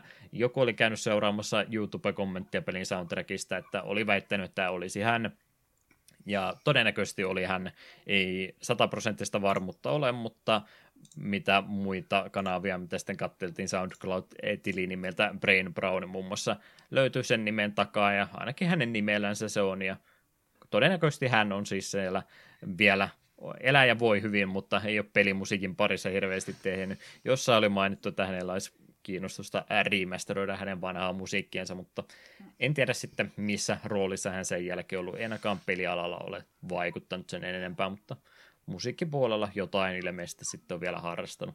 En tarkemmin lähtenyt häntä tutkimaan. Mutta mitenkä musiikkipuolipelistä, oliko toimivaa? No, kyllähän tämä Megadronin musiikiksi oli ihan kivaa. Ei tämä mitään Streets of Ragea tai Sonicia ole, mutta mun mielestä pelimusiikit oli ihan, ihan riittävät tietyissä paikoissa, missä sillä oli kaikkein eniten merkitystä, niin oli käytetty enemmän vaivaa. Yksi ää, tota, kyläteema, yksi linnoitusteema ja tämä, niin, niin nyt riittää justi justi. Pidin kovasti siitä, että noita karttamusiikkia, taistelumusiikkia, niin niitä oli aika monta. Oliko niitä seitsemän jopa yhteensä, seitsemän, kahdeksan, jotain semmoista, että harvoin tarvii sitä samaa tota, tota, kampanjan musiikkia kuunnella kahta kertaa peräkkäin. Se oli hyvä vaihtelu ja ne oli muutenkin laadukkaita, niin ne ei sillä rasittanut ollenkaan. Ainut mikä rupesi vähän ärsyttää oli joka kerta, kun zoomataan sinne taistelutilanteeseen, niin se oli se aina yksi sama ja se rikko sitten se mukavemman musiikin melodian taustalla, niin se oli vähän rasittavaa, mutta muuten kyllä oli ihan, ihan mainio soundtrack tässä pelissä ja suht laajakin vielä, niin tykkäsin mm. kovasti. Ei se zoomaus kohdassa oleva musiikki. Ei se huono ollut, mutta se oli kyllä semmoinen, että se kävi itseään toista vähän turha usein. Kun sen kuulin niin tosiaan niin monta kertaa, niin... Mm. Joo, kun niitä ei ollut se yksi kappale, joka kerta omalla ja vihollisen vuorolla se sama tulee se weep whoop, weep whoop uudestaan mm. uudestaan, niin se oli vähän liikaa. Jeps, jeps, eiköhän siinä rupea tästä pelistä jo aivan tarpeeksi olemaan. En usko, onko kukaan muu podcasti ensimmäistä Shining Forcesta näin tarkkaan puhunut, mutta jonkunhan tämä on tehtävä. Ja me ollaan tietysti ammattilaisia tässä näin, niin kyllä se meiltä onnistuu. Mitenkäs Eetu muita alustoja ja julkaisuja, mitäs kautta tätä Shining Force 1 pääsisi näin laillisin keinoin pelaamaan? Joo, Wii Virtual Consolesta löytyy, se on tullut sinne heinäkuussa 2007, iPhonelle on tullut versio 2010, Windows-versio 2011 ja Linuxille ja Macille 2018. Ja sitten oli se Mega Drive Mini julkaisu, mikä viime vai toissa vuonna tuli, ja itse sitä pelasi ja hyvin pelitti. Niin, ja onhan sitten kohta tulossa se Game Gear Mini, niin siinä oli kanssa joku Shining Force, taisi olla vain ykkönenkin Game Gear-versio niitä niitä Game Gear-pelejä siitä muutama tulossa, näitä jatkoosia, mitä myöhemmin oli, joista Eetu voi muutaman mainita. Joo, eli kuten tuossa aiemmin sanottiin, niin Shining-sarja on aika pitkä ja Shining Force on vain yksi osa sitä. Ja no, Shining Force itsessäänkin on tässä muutama, että nyt brace yourselves. Shining Force Kaiden 92 tullut Game Gearille Japanissa. Shining Force The Sword of Haya se on tullut vuonna 1993 Game Gearille Japanissa ja Pohjois-Amerikassa. Ja Japanissa sitä tunnetaan nimellä Shining Force Gaiden 2. Sitten Shining Force 2 93 Mega Drivelle. Shining Force CD 94 Sega Mega CDlle sisältää remakeit Game Gear-peleistä sekä uuden skenaarion. Shining Force Gaiden Final Conflict 95 Game Gear Japani tarinallisesti sijoittuu Shining Force 1 ja 2 väliin. Sitten Shining Force 3 skenaario 1, 97 Saturnille ja julkaistu länsimaissa Shining Force 3 nimellä. Sitten täällä on vielä Shining Force 3 skenaario 2 Saturnille Japanissa 98, Shining Force 3 skenaario 3 myöskin 98 Saturn Japani, Shining Force 3 Premium Disc 98 Saturn Japani, Promotiolevy sisältää bonusmateriaalia, lähetettiin kaikille, jotka ostivat kaikki kolme Shining Force 3 skenaariota. Muista hengittää. En, ei, ei tarvitse. Shining Force Resurrection of Dark Dragon 2004 Game Boy Advancelle remake ensimmäistä Shining Force-pelistä sisältää myös lisäyksiä ja päivityksiä. Shining Force Neo 2005 Pleikkari 2 Japan ja Pohjois-Amerikka reaaliaikainen toimintapeli, joka perustuu kevyesti ensimmäiseen peliin. Shining Road to the Force 2005 japanaisille puhelimille ja sarjan ensimmäinen puhelinjulkaisu, ensimmäinen ei-remake seitsemään vuoteen. Shining Force Chronicle 1 2005 japanilaisille puhelimille ja 2011 Android-käännös ja remake Shining Force Gaiden pelistä Shining Force Chronicle 2, jälleen samat alustat, 2005 myöskin tullut ja remake Shining Force Gaiden 2, Shining Force Chronicle 3, 2006, japanilaiset puhelimet Android, ja remake Shining Force Gaiden Final Conflictista sitten vielä täällä olisi Shining Force Exa 2007, Pleikkari 2, Japani ja Pohjois-Amerikka, toimintapeli, kuten aiempi Neopeli, Japanissa julkaistu puhelinversio. Shining Force Feather 2009, DSL Japanissa, 20 Shining-sarjan peli, ensimmäinen DS-osa, edelleen taktiikka RPG. Ja viimeisimpänä Shining Force Cross Ride 2009 Arcade Japani, toimintapeli Arcade-halleissa, viimeinen peli, jossa Shining Force nimessä. Ja tästä voitte laittaa tuolle ulkomuistista nyt nämä kaikki järjestykseen, antaa tulla vaan. Mm. Joo, tosiaan Shining-pelejä ollut enemmänkin, ja mä en nyt ruvennut, kun tässäkin oli ihan tarpeeksi, mä en ruvennut näiden lisäksi vielä tarkemmin katsomaan, niin siellä on hyvinkin mahdollista, että siellä on pelillisesti Shining Forcea vastaavia pelejä, missä ei vain sitä Force-sanaa lue, mutta mä nyt rajaisin tämän siihen, että jos ne lukee Shining Force, niin se on tämän pelin sarjan pelejä, vaikka siellä onkin aika erikoisempaa spin-offia nämä Exat ja tämä toimintapelit joukossa, mutta johonkin se oli se raja vedettävä ja mun mielestä se raja olisi vetänyt vetää jossain paljon aikaisemminkin, mutta tämän verran nyt ainakin tällä kertaa tuli. Jep. Ei ole äh, Shining Force Crossraidilla enää yhtään mitään tekemistä alkuperäisten kanssa, ja mitä muita Shining-pelejä katsoo, niin nehän on enemmän tämmöistä nykypäivään sijoittuvaa tota, tota, fantasia-höttöä sitten enemmänkin. Mm. Siinä mielessä vähän surullista, että Shining Force 3 Saturnille niin on tullut vuonna 98, että sen jälkeen ei olla saatu niin kuin, uut, niin kuin kronologisesti seuraavaa Shining Forcea, tai mm. numeraalisesti seuraavaa, että kaikki muut on vaan remakeja tai jotain ihmesivuosia. Et Shining Force 4, missä se on? Kamalasti tässä oli peliä, mutta valtaosa niistä on remakeja vanhemmista tai Japanin puhelin julkaisuja tai arcade-toiminta plää pläätä, että kieltämättä olisi voinut sen rajan vetää tuon Shining Force 3 tota, tota, julkaisujen jälkeen, että sen jälkeen on vähän vaan tämmöistä spin-offimpaa julkaisua siellä tullut. Mm. Mutta en tiennyt sitten nykypäivänä myisikö enää tämmöinen perusfantasia taktiikka RPG enää niin tarpeeksi, että sitä kannattaisi no. semmoisenaan tehdä. Nyt mitä on, no tämä ei ole Seikan omistama peli enää. No alkuperäistä on jo, että Mä en tiedä, niin. Mä, mun on nyt ihan turha ruveta arvuttelemaan, kuka Shining Force omistaa, mutta mitä nyt tuossa ollaan katsottu Seikan tekemistä viime vuosina, kun siellä on tullut Wonderboyta, nyt Alex Kidd ja uutta sen muuta on tullut Panzer Dragonin remake ja tämmöistä, niin en mä nyt todellakaan pidä mitenkään mahdottomana ajatuksena, että uusi Shining Force heitettäisiin jollekin indie-studiolle työstettäväksi. Se olisi... sitten ikinä omistaakaan. Niin, se olisi siinä mielessä hienoa, että kyllähän taktiikkaroolipelit edelleen on kivoja diskaajat ja Final Fantasy Tactics ja muut on edelleen varsin rakastettuja pelejä, niin en näe, näe mitään syytä, miksi tämäkin, jos tulisi uusi Shining Force, että miksei sitä oltaisi ilo, ilosulin vasta, että Wargroove räjäytti pankin, koska toi, toi Advance Forcein takaisin, vaikka joka Advance Force, niin kyllä me väitsi Shining Forcellekin myös sillä mielessä jonkinlaista kysyntää olisi. Hmm ei se Switch-alustalle sille niin mikä huono olisi, eikä se nyt tarvi mikään tota, tota, 3D-grafiikolla tehty pelikä olevat ihan perus grafiikkaa niin Shining Force niin varmasti jonkin verran kiinnostusta herättäisi. Mm. Tai sitten semmoinen Shining-paketti, kaikki Shining-pelit samoissa kansissa. Se, se takakannessa mukava lista. Aika tuhti paketti voisi olla. No, mitenkäs nyt ensimmäisen pelin osalta, millainen fiilis jäi? Aiotko lisää pelata ja aiotko ensimmäistä suositella?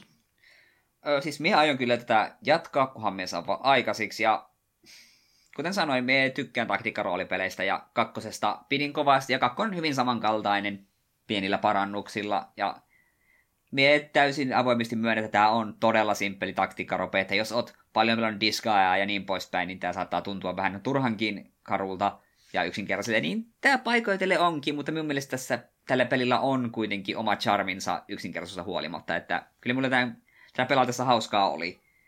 Että jos taktiikkaroolipelien historia kiinnostaa, niin minun mielestä tämä on varsin mainio teos ja tätä kannattaa ainakin kokeilla. Ja samoin, jos et ole taktiikkaroolipelejä ikinä ennen pelannut, niin tämä on siinä mielessä aika pehmeä laskeutuminen, koska kuten sanottu, jos joku, joku vaikka diskaa ja ykkönenkin, niin siinä on pelimekaniikoita ja ties mitä hullutuksia niin paljon, että siinä menee her- helposti pääpyörälle. Tästä emme pääpyörälle, tämä sen verran simppeli. Ja kannattaa tätä ainakin parin chapterin verran mun mielestä kokeilla, jos tuntuu, että heitä on ihan kiva, mutta vähän liian simppeli, niin sitten voi siirtyä niihin vähän raskaampiin versioihin. Tai sitten hypätkää suoraan kakkoseen. Minä, kakkonen oli mulle eka Shining Force, mitä mä pelasin, ja pidin kyseistä teoksesta kovasti. Niin kyllä miltä tämä saa niin kun ihan, ihan suositukset, vaikka tiedostankin, että tässä on omat ongelmansa. Joo, itse nyt en niitä taktikärpeitä ollut pelannut ollenkaan ja siitäkin huolimatta mä sanon, että on kyllä vähän turhan, turhan yksinkertainen se, että mitenkä sitä kritiikkiä siitä lähdet sanomaan kuin yksi ensimmäistä edustajistansa, genrensä edustajista, että voiko sitä sen takia syyttää liian yksinkertaisesti, kun jostain on pitänyt lähteä liikenteeseen. No, nyt kun on vaihtoehtoja nykypäivänä enemmän ja muuta, niin mä menisin ensin ihan suoraan sanoa, että mä en aio edes suositellakaan tätä Mä ehkä reilumpi se olisi sinne ehkä puolelle kumminkin laittaa. Että, että on tässä aika paljon semmoisia elementtiä, mistä mä oikein tykännyt, peli pakotti pelaamaan sillä tavalla, kun se peli halusi tätä pelattavaa, että mä olisin enemmän niitä kustomointia ja jotain tämmöistä eri lähestymistapoja halunnut tälle pelille toivoa enemmän, mutta valitettavasti niin paljon liikkumatilaa tästä pelistä ei löydy, että sitä pystyisi ihan niin, niin tota itse oman mieleiseksi se kokemukseksi sitten tekemään, niin mä pidän tätä vähän turan simppelinä ja hidastemposena, vaikka nyt näitä parempia pelejä olekaan kehittyneempiä kentänsä edustajia ole pelannut, niin en mä nyt tätä aio aktiivisesti kenellekään suositella, mutta voi olla, että tätä pelisarjan myöhemmistä osista voisi sitten itselle mielekkäämpää pelattavaa vielä löytyä. Mm, Tuossa vielä nopsaan varmasti, niin kakkosta pari juttu, josta en ollut täysin varaa, mutta kakkonen on paljon vapaampi. Siinä ei ole chaptereita, vaan se pystyt palaamaan vanhoille alueille, jos haluat, ja suurimman osalle hahmoille niin on kaksi eri niin kuin promotion-vaihtoehtoa, niin pystyt vähän, sen pu- sulla on vähän enemmän monipuolisuutta. Hmm. Sullekin suosittelen, kannattaa kakkosta joskus tsekkailla. Se on, se on hyvä, se on mainio peli. Niin, jos nyt en olisi ollenkaan tykännyt, niin en mä tätä loppuun asti olisi pelannut. Niin, no se on totta. Mikä ikävä fiilis sinänsä jäänyt, mutta tosiaan sen verran simppeli on, että nyt aio mitenkään. En kehtaa liian havoimesti tätä suositella kummiskaan. Huhu, eiköhän siinä jälleen kerran rupeisi jakso olemaan pikkuhiljaa paketissa. Kuunnellaan tuosta vielä toi neljäs battle tähän väliin ja ruvetaan jaksoa sitten pikkuhiljaa päättelemään.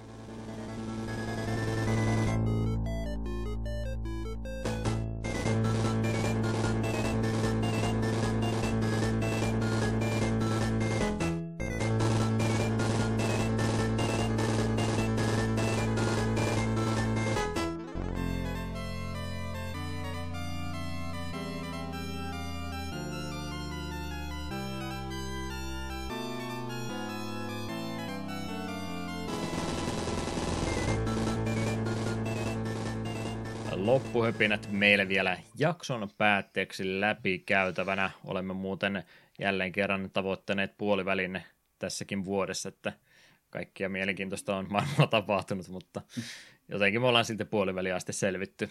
En voi mm. muuta kuin odottaa innolla, kuinka huonoksi tämä jälkimmäinen puolisko vielä voikaan mennä. No, takapelkkö ainakin toivottavasti jatkuu ihan normaalinsa tapaan ja tulevia jaksojahan siellä – olisi heinä-elokuulle valikoitunut seuraavanlaisia. Joo, 7.7. LSD Dream Emulaattori, 27. Wario Land, 4.8. Mortal Kombat Mythology, Sub-Zero ja 18.8. uusin lisäys meidän listalla on Doom 3. Meillä joskus oli tästä tosiaan puhetta, että tätä, tähän voisi harkita jaksoaiheeksi, koska sehän, tämähän on vähän tunnettu siitä, että se on varsin erilainen Doom, vissiin enemmän selvitymiskauhuelementtejä otettu siihen, ja sen takia kovin moni ei sitä aikoinaan tykännyt. Joskaan meillä sen takia tästä ollut puhetta, kun se Switchin versio julkistettiin, että hei, Doom 3 tulee Switchillekin. Mm. Siinä taisi pinnalle nousta se, ja sehän on tietysti se kaikkien suosikki Doom-sarjan peleistä. Totta kai. Sen takia myös. Itellä on sellainen sairas mielenkiinto just sen takia, koska se on niin erilainen. Ja on me kuitenkin käsittänyt, että ei se varsinaisesti huono peli ole, se on vaan ongelma, että se on Doom 3. Mm. Sepä juurikin, eiköhän tuommoista pelistä ole helppo podcast-jakso saada aikaiseksi.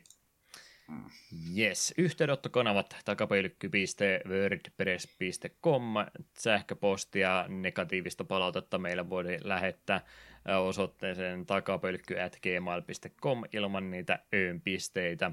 Facebookista sekä Twitteristä meidän tili löytyy myös ja Discord-kanava on olemassa, erittäin aktiivinen sellainen, sinne kannattaa liittyä. Linkit löytyy aika monesta paikkaa ja linkit pitäisi olla ihan ikuisia semmoisia, pystyy kyllä helposti sinne liittymään. Eetu, mistä löytyy tuleva Harvest, Harvest Moonin läpipelailu? öö, siitä en tiedä, mutta Klaus merkin takaa minut löytää kaikkialta ja Twitterissä pitää iskeä eteen. Ja missä Juha on silloin, kun ei turhaa bo- hahmoja voi levuta bobissa? No ei missä näistä varmaankaan, mutta äh. Diokin 89 on YouTube-kanava, mistä vanhaa sisältöä löytyy ja kauniisti pyydätte, niin ehkä se Alex Kidille Miracle Worldin pelailukin joskus voi julkaista, tai sitten mä teen sen kokonaan uudestaan. Twitch.tv kautta Diokin löytyy myös, ja Twitterissä käytän tuota Diokin nimimerkkiä myöskin. Eiköhän siinä kolmen tunnin jakso jälleen kerran olisi paketissa kovin rivakalla tahtia päästiin pääaiheeseen ja sitten menikin yhtäkkiä kaksi tuntia katosi kuin varkain. Jep. Näin ollen, kiitoksia jälleen kerran kuuntelusta. Jatkellaan meininkiä. Hetkinen, itse asiassa me jatketaan kesäkuun puolella varmaankin vielä. Meillähän on ekstra jakso tältä kuukaudelta vielä tekemättä. Kiitokset kaikille kuuntelijoille siitä, että ette ole kyselleet, missä huhtikuun ekstra jakso on. Se tulee joskus myöhemmin, mutta se on huhtikuun ekstra jakso. Voihan se myöhemminkin julkaista. Se vaan täytyy brändätä oikealla tavalla. Kyllä no, sekin voi, joskus en, tulee. Mä lupas, joo, mahdollisesti. Ei kyllä mä lupasin, että tänä vuonna tulee 12 ekstra jaksoa, niin kyllä sekin tulee, mutta teknisiä ongelmia ja tota, motivaatiokysymyksiä. Varmaankin ollut sen taustalla. Ää, liian helppo aihe, niin sen takia siitä on vaikea tehdä jaksoa. Se on mun selitys sen puutteelle. Kyllä se joskus tässä kesän aikana tulee, kun sopivan innostuksen sille löytää. Mutta yksi extra jakso tässä pitäisi vielä ennen kuin vaihdetta tulla ja sitten jatketaan taas heinäkuussa ihan peruspelien parissa. Mutta credits rollit siellä varmaan taustalla jo hetken soinut ja Eetu on selvästikin miettinyt näppärät sanat jakson päätteeksi. Nauttikaa helteestä ja syökää makkaraa.